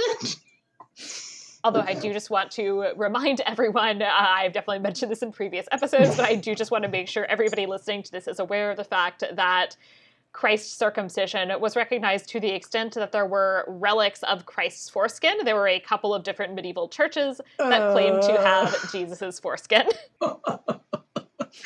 Man, relics are such a trip. I don't. I love relics yeah, I, I love the idea of them. Like, I yeah, Catholicism in general. It's I guess it has this certain because I I my family's Mormon, so I don't. I all I know about Catholicism is from when I went to to school, and there's so many things like relics and saints that I I just they seem so exotic to me because I'm like, wow, saints. We didn't have anything like that. That's that's rad. Yeah, and St. Catherine of Siena had a vision in which she married Jesus using his foreskin as the ring. oh my god! All right, I'm gonna have to this do some more reading about that. Party fact. With this ring, Ivy wed. Oh my god! oh, that is so gross. I'm just imagining it like one of my dog's dehydrated treats that are like kind of jerky like. it's so gross. I mean, I've definitely seen relics that have that like jerky like yeah look. that is so gross. All right, I'm gonna I'm gonna have yeah. to read about like that the saint later. Saint Anthony looks kind of jerky like. Imagine like it's so hard. It's so hard these days. When Mary MacKillop, who was Australian, when she was canonized, it was this massive deal because it is so hard in this modern day to sort of convincingly prove that they they did miracles you know that there were Right. miracles so that you can canonize a person in modern times the fact that there are saints out there who married god who married jesus and used his foreskin as a ring is insane Glory Oh, days of the. Catholic Church. And listen, like I'm Jewish, so I didn't grow up with this at all, obviously. yeah. And then just like learned all this stuff, like because like for being a medieval historian, and I was like, this is so cool. How, uh, why can't we have this? yeah i know it's great. amazing oh man okay please tell me more facts i'm loving this Yeah. So the other thing about the Feast of Fools is that for a lot of its history, it was actually it's presented here as being this like very transgressive thing, but it was very it was transgressive mostly in a like symbolic sense. mm-hmm. and was very actually like overtly incorporated into church liturgy including that there would be like a like young person appointed as like a boy bishop who would like lead church services Hmm, that's so strange. Yeah, because this is just seen as like like April Fool's Day sort of thing, not as a as anything of any sort of significance. It's just like everything's crazy today. It's opposite Yeah. day. and yeah and it's a little more like deliberately so i guess uh, and like structured and it, it is based officially on the, like there's a biblical principle it's rooted in that god chose what is foolish in the world to shame the wise which is Hmm. from first corinthians and it's like supposed to be a day like celebrating that Hmm. And so, as I said, like the ways in which it's topsy turvy are very structured and very ultimately like controlled by the traditional hierarchy. Hmm. Yeah, it's it's controlled anarchy. Like it's Yeah. it's craziness on a very prescribed level. Yeah. It is, however, something that eventually they like decide is not the vibe that they want to go for. And this actually would be a period at which like it would no longer be such a major thing uh, because it basically like gets suppressed uh, over the course of the 15th century. With in particular in 1445, uh, the uh, the Faculty of Theology at the University of Paris like formally condemns it. hmm. So by this point, like it it certainly wouldn't have been like quite this major of a festival, is my understanding. Okay. All right. Then there is the witchcraft accusation. So, for once, actually, usually when there are witchcraft accusations in movies, I complain about them because they often put them in the 13th and 14th centuries when witch hunting was not actually a big thing. Mm-hmm. But we are finally getting to a point where it's like becoming more of a thing. mm-hmm. And uh, so, like, a witch accusation in the late 15th century makes sense in a way that one in the 13th century kind of doesn't. Okay. So I will give them that. And also that France is actually one of the places where burning was preferred to hanging for witches, which also is something that, like, usually in places where hanging is preferred, it's like still portrayed as burning, which is Mhm. a common mistake. Mhm. So here that actually is correct. The biggest problem with the whole witchcraft thing is that, like, there are trials. Like, there is mm-hmm. a judicial system in the medieval world. And like in particular for like witchcraft and heresy, like I'm not gonna say it's like a fair trial entirely necessarily, but it is like a trial. Like there is like procedure. At least the illusion of justice, if not real justice. Yeah, you don't just like plop her on a pyre and be like, "Do you recant and fuck me?" And then she says no, and you're like, "Whoops, okay, we're good." Do you recant and fuck me? Um, yeah, I guess, I mean, not to play devil's advocate, but I guess maybe the whole the whole movie is kind of leading up to Frollo just literally going mad with power. So I don't know. I guess I could excuse the fact that they dispense with the trial just to give more context to the fact that Frollo just stopped giving a fuck.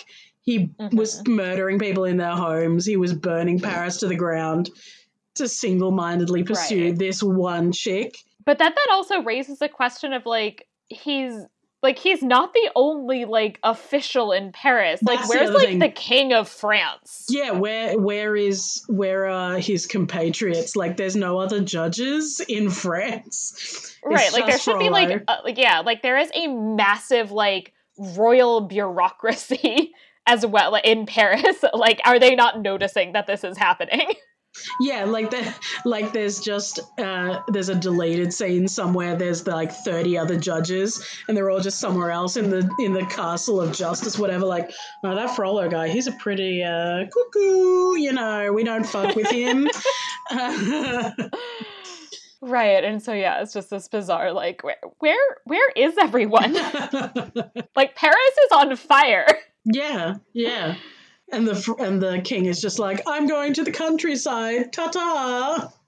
I will say though, I do like a lot of things about the portrayal of religion in that I really like I actually like I really like Hellfire and I think it would work better if he were a cleric like he's supposed to be. Mm-hmm. But I do think it's like a really interesting like commentary on like religious hypocrisy and these like con- and like conflicts between like desire and uh, vows or values or something. Like I think it is uh, a really like interesting and like slightly more complicated portrayal of medieval Christianity than we often get. Mm-hmm, mm-hmm. Yeah, I, I honestly, yeah. up, up until I rewatched this movie, I would have sworn up and down that he was a priest. Like, I didn't realize that he wasn't until I watched it. And right. I was like, oh, okay, that's fine, I guess. Right. Because yeah, because they kind of like make him not a priest, but they also keep in a lot of things that make more sense if he were a priest. Mm-hmm. Mm-hmm.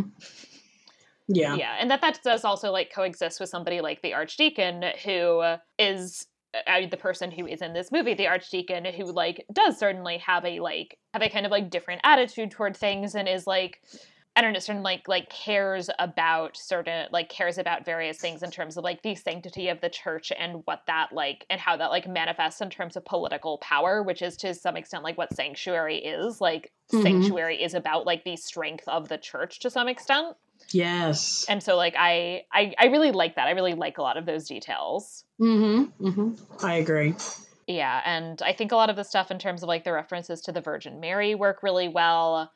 I also really like in that like Esmeralda's song that there seems to be in particular this kind of sense of like the Virgin Mary as this to some extent like crossover figure who is uh, considered potentially accessible to people who are marginalized. Mm-hmm, mm-hmm. And that maps on in really interesting ways to the fact that in the medieval world, the Virgin Mary is often portrayed as like having a certain attraction for Jews. Hmm. Even while there's also like Jewish polemic, which is quite nasty about the Virgin Mary, there's also all of these stories, which are things like Jewish women deciding to like pray to the Virgin Mary in childbirth because, like, ah, fuck it at this point, you know, why the hell not? yeah, why not? Yeah, and like the Virgin Mary is having this ability that other import that like Jesus even doesn't necessarily have in terms of like being able to attract at least like women and children from the Jewish community and kind of like be like their like gateway drug into Christianity. Mm-hmm, mm-hmm. That yeah, that nurturing, that more nurturing womanly vibe that right. uh, that Jesus doesn't give off so much. Right. The Latin that we hear in the background is accurate Latin and is real medieval hymns for the most part. That's awesome. Which is cool, yeah. And then finally, I feel like this overall does a pretty good job on art and material culture. We have good like views of Paris that actually look like medieval Paris and kind of make sense. We see the medieval Palais de Justice and the Sainte Chapelle. And I think that's done well overall. The one area where I'd say that gets a little complicated is in terms of Notre Dame itself. It's not my fault. If in God's plan, He made the devil so much stronger than the next section is the Historia et Veritas, where I talk about a kind of real event or phenomenon or something and I'm up, I'm going to talk about the building. I'm just going to talk about Notre Dame. Mm-hmm. And as I said already, like the visuals of it are stunning. Yeah, truly. Yeah, and there are a lot of glimpses of things that are that do date back to this period or earlier. So the cathedral itself is constructed between 1160 and 1260, and so a lot of obviously the kind of fabric of the building does date back to this point. We see the rose windows, and three of Notre Dame's famous rose windows date back to the 13th century. We also see a very brief glimpse, which I noticed for the first time actually on this watch, that as Esmeralda's walking around when she's singing, that uh, you see a kind of brief glimpse of there's this gorgeous choir screen that's depicting uh, scenes from the life of Christ, and you can kind of see that behind her. Hmm. And there's all the kind of statuary on the outside. What we have there now is not original because they got wrecked in the French Revolution. Mm-hmm. But the one, like, what they had in the movie looked like it was definitely like an effort being made at like looking like the original. And the ones they have now actually on the outside are also clearly like they're supposed to look like the original more or less. Mm-hmm. Mm-hmm. I was just thinking, I, I don't know if you know this, but in the French Revolution, all the all the the the eyes of Notre Dame that you see talked about throughout the movie, which are these like dudes with these creepy, you know, stone eyeballs, and you're like, Yes. "Ugh." during the French Revolution, they're supposed to depict the twelve kings of Israel. But Yeah. during the French Revolution, the people who ransacked Notre Dame thought they represented the French kings, so they cut off all their heads. So that's one of the things that got because they just didn't know, which is so sad. It's like, no, no, they're not the kings of France. Please don't destroy them. And also just like, you know, I feel like like kingship was sort of out of fashion in general. Yeah, so no. No, it was uh, they weren't on board with kings at that point. Yeah, and we do have a number of the uh, the severed heads did survive and uh, can be seen in the Musée de Cluny in Paris. Hmm. You can you can go a short walk from Notre Dame and go see the severed heads that used to be on Notre Dame. This this movie, I'm not I'm not a francophile by any means, and I'm not really Fran- France is not on my list of places I'd like to go in the world. But it, this made me want to go check it out for the architecture because Yeah. I do appreciate nice architecture. And this, I was watching and I was like, maybe I should go check it out. This is like, Yeah. yeah, I'm thinking about it. I like Paris a lot. It's so I mean it's not my main. I don't go there for work purposes because my main research site is uh, is bar is in and around Barcelona. hmm So that's where I spend most of my time. But I've been to Paris for fun a few times, and I I really I really like it as a city. And I yeah I mean and the architecture is just like like Notre Dame and the Sainte Chapelle. I think are really just like some of the most gorgeous buildings in the world. Hmm. Yeah, I'm gonna. Yeah, I'm gonna think about it because Yeah. yeah. it was so beautiful. The yeah, the CGI in this, I cannot overstate it. It's just, it's just so good. It's really good. It is. It's excellent. The big thing I will say that shows up here that would not have actually been in the medieval Notre Dame is uh, our our gargoyle friends. Our gargoyle friends are all grotesques from the 19th century. Mm-hmm. So, as we were saying before, Victor Hugo's novel basically was in part a tool to inspire people to give a shit about Notre Dame Mm-hmm. and uh, it worked and you know since it worked it then inspired this massive restoration overseen by eugène viollet-le-duc who is like the person to go to for medieval restorations in france in the mid to late 19th century Sorry. So, are you saying that the gargoyles weren't characters in the original book? yeah so yeah no the gargoyles were not original characters shocking Unbelievable. Uh, how could Disney take such artistic license? So like I I don't care that the gargoyles weren't characters, but I do feel at least like duty bound to point out that they are gargoyles that would not have existed visually in either the 15th like the 15th 16th century or in 1831 when the book was published. Mm-hmm. The ones. What about the actual gargoyles on the side of the building? Are they they accurate? Yes, those those looked right and yeah, and a number I and a number of the ones of the the ones that we see on the building today are uh, are the originals, I believe. Hmm. And also, like you can tell because they are like functional. Like if you walk around, like if you happen to be walking around Notre Dame in the rain, like you can see they still like work. Hmm. Um, that like water will pour out of them. Mm, that's cool. Because I mean, yeah, Yeah. it's so weird that they have these gargoyles, not Victor Hugo and Laverne, but the actual gargoyles on the side of the building that like briefly come to life before Frollo dies. It's like they could have easily just had yeah, them as the sidekicks and not. right. Yeah, I don't. I, I don't know. It seems it. Yeah, I feel so like it's much, because they're like not as cool looking. I guess. No, they're not. I, I guess they're not. And I guess merchandising is a massive factor, and they had to think about Yeah. what toys they were going to make. I remember, pretty sure Macca's had toys when I was a kid. From Hunchback, I had a couple of them. like just little plastic Yeah. shitty. and I do, I, and I do really like them. Like I really enjoy looking at them. Like it's one of the cool parts about actually getting to go like to go up to the like up to the roof basically. Like and you can like walk around on that area and like you can see the grotesques up close and like it is really Hmm. cool. It is really a cool experience and they are very cool looking. So I understand why they went that direction, but they, you know, it is worth noting, as I said, uh, for my, you know, historian killjoy moment. no, I like it. I like I love picking things apart.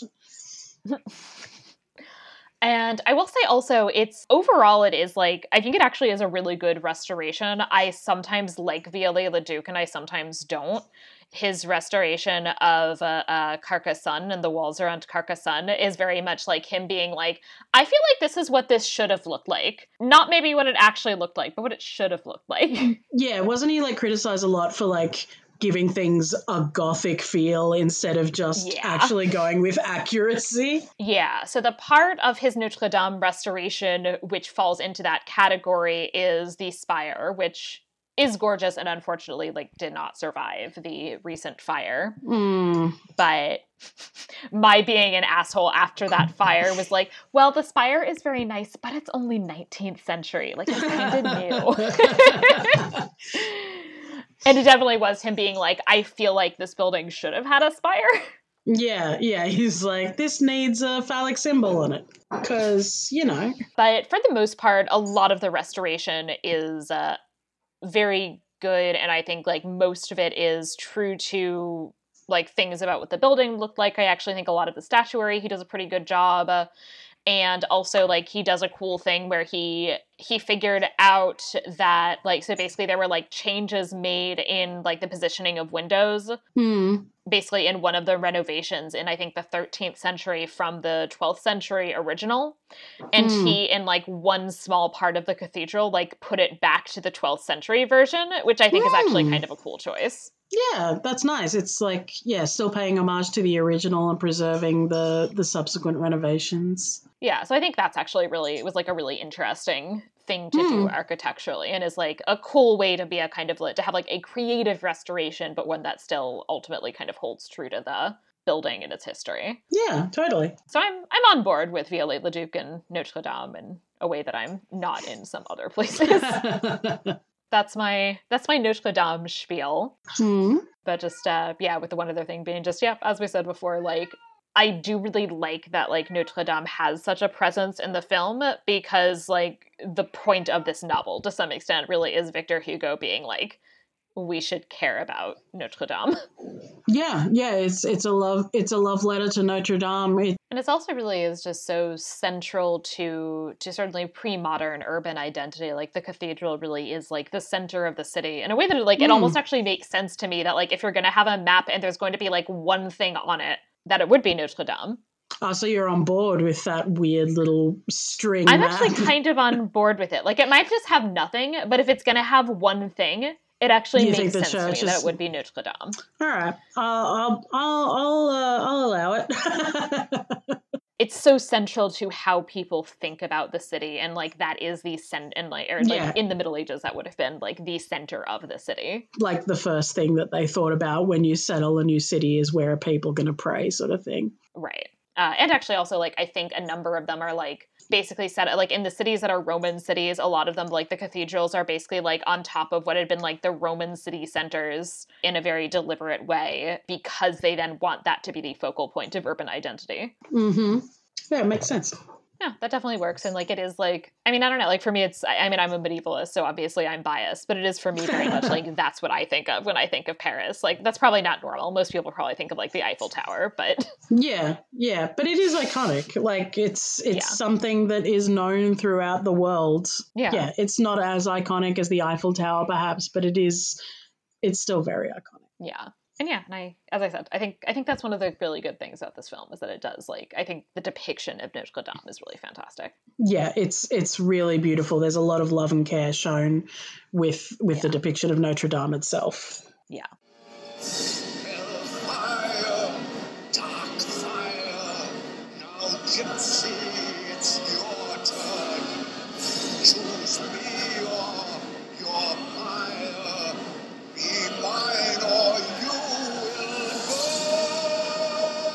for my next section, I ask uh, both the guest and myself to come up uh, with an alternative story, perhaps inspired by this one in Fabula Nostra or Our Story. Mm-hmm. Would you like to go first? Sure. Um, I mean, look, I don't think I don't think it's a movie that warrants uh, like a total tear down and being built up from from the ground again.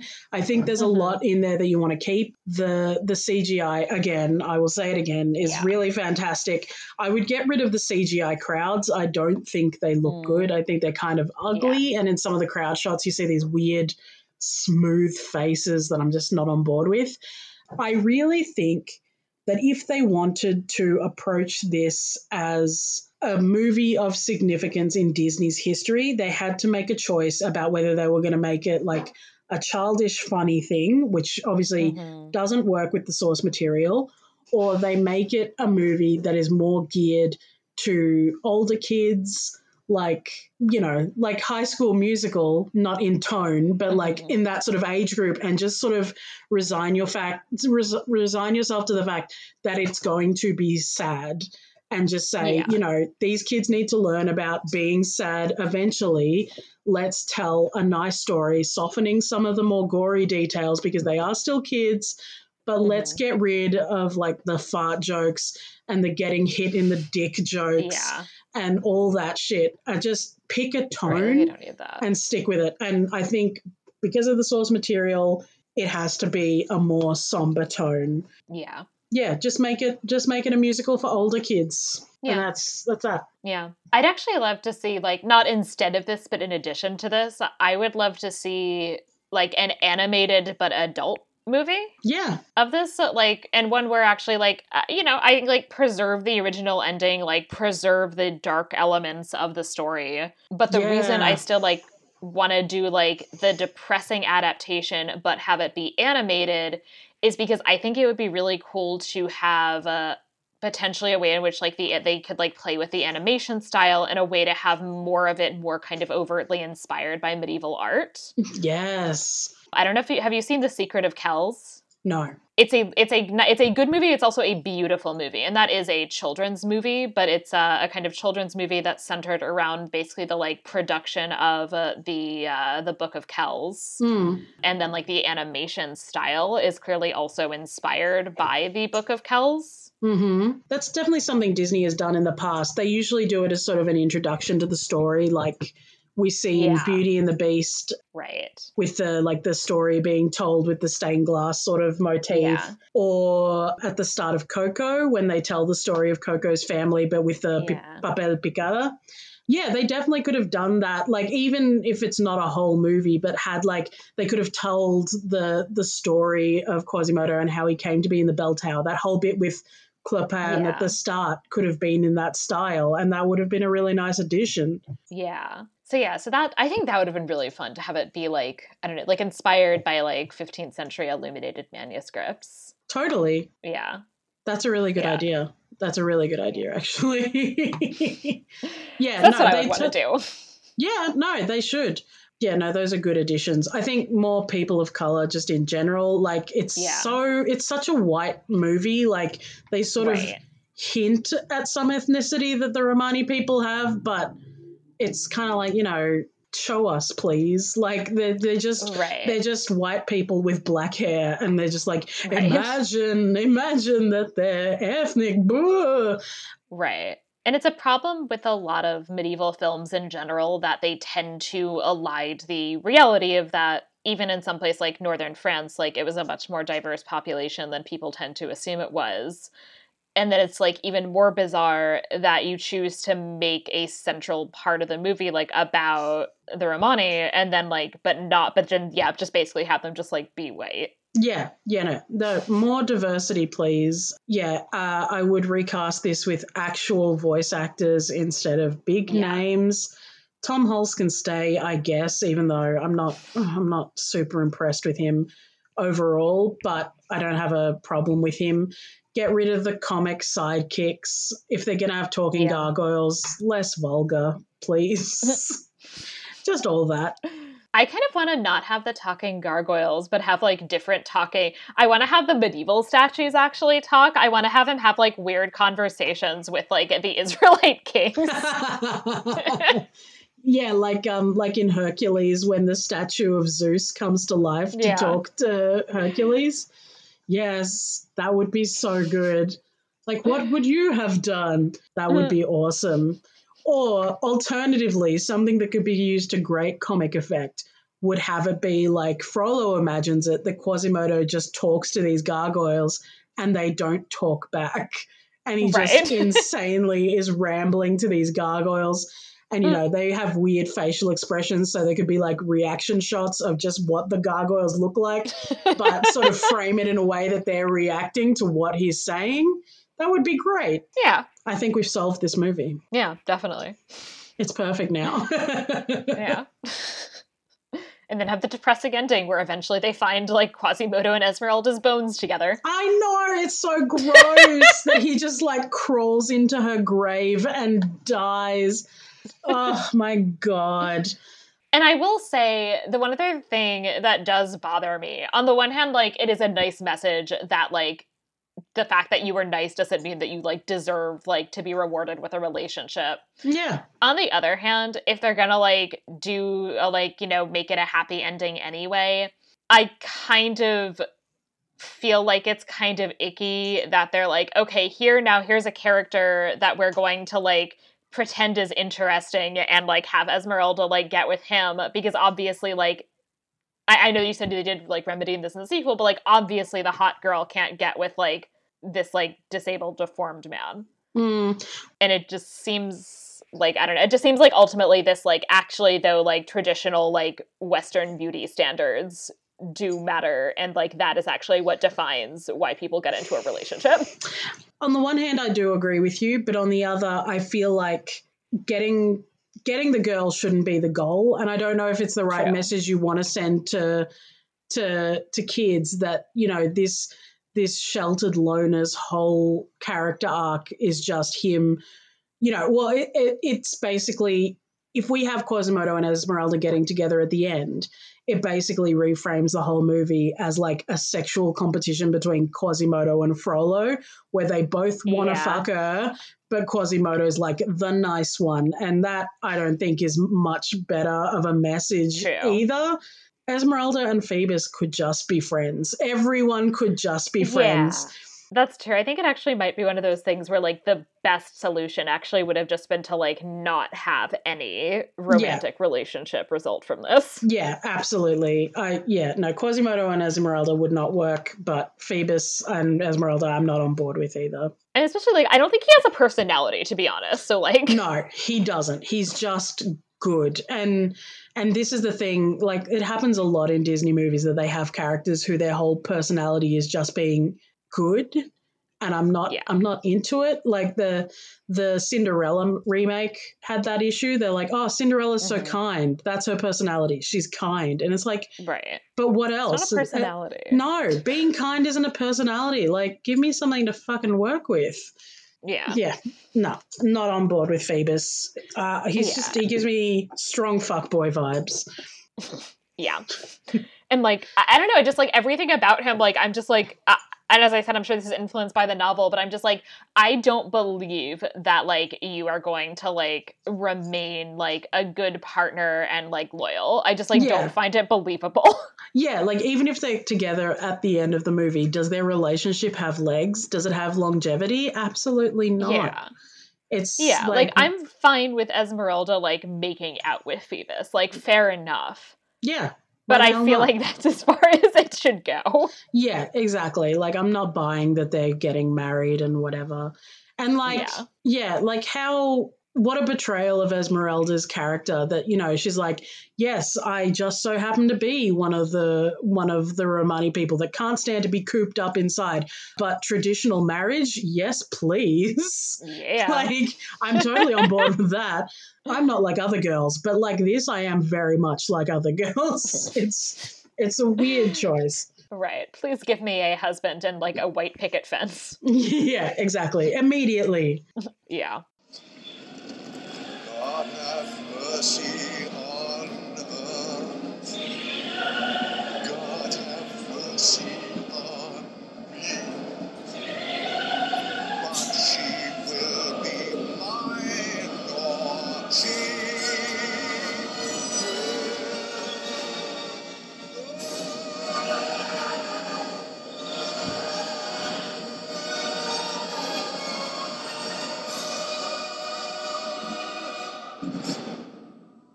Point, I think we can move on to uh, our rating of the film on a scale of one to five, based on whatever criteria you see fit.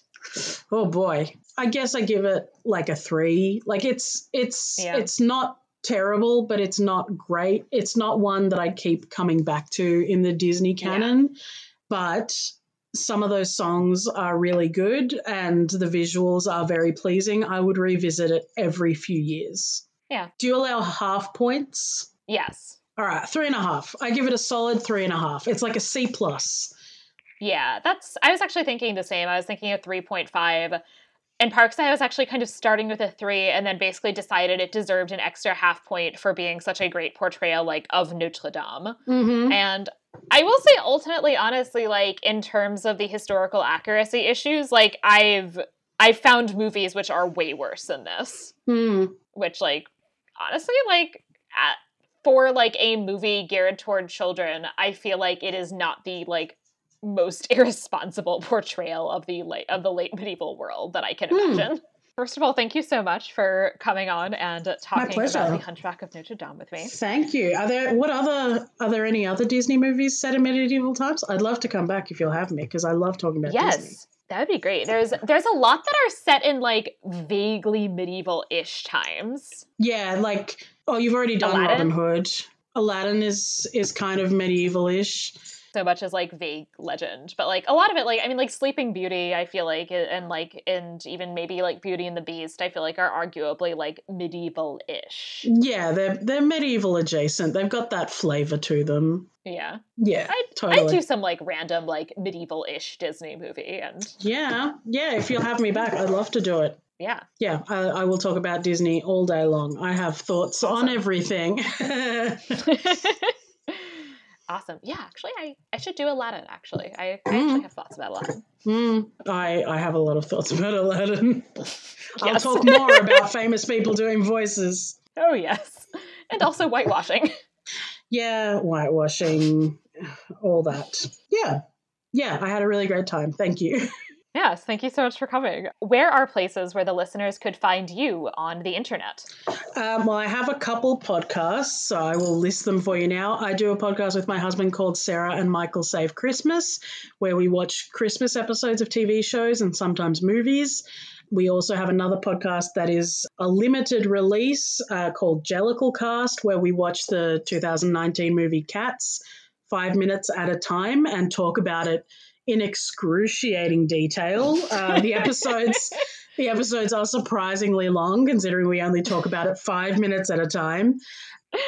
And I also have another podcast that I do with my brother called Spurging Out, where we talk about how he has Asperger's and how he just his view on life. And we talk about things, we shoot the shit basically. Mhm. And sometimes we have on our other brother who also has Asperger's. And um, yeah, it's it's an interesting dynamic because Julian, our baby brother, he's the most spurgy, we call it, and then Jeremy's Mhm. less spurgy than that again, and then I have some spurgy tendencies, but I'm not diagnosed, and uh, we have an interesting dynamic between the three of us.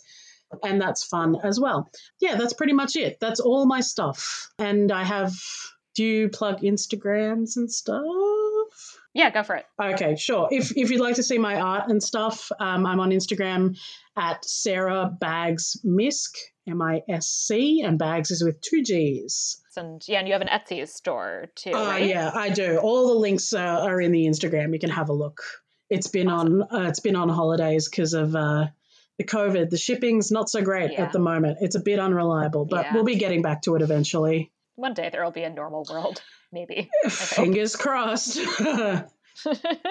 well, if you have enjoyed this podcast, please subscribe in your preferred podcatcher app and rate and review Media Evil on Apple Podcasts. And I will read new five star reviews in future episodes. I have not had any for a couple of weeks, so if you're listening, please feel inspired to write a review. hmm Please also follow the podcast on Twitter at Media Evil Pod and join our Facebook group. And you can also follow me on Twitter and Instagram at Sarah Ifdecker. If you have any questions or suggestions, I would love to hear from you via email at media.evilpod at gmail.com. Thank you for listening to Media Evil. Bye. Bye. Now, here is a riddle to guess if you can sing the bells of Notre Dame. Who is the monster and who is the man? Stand, stand.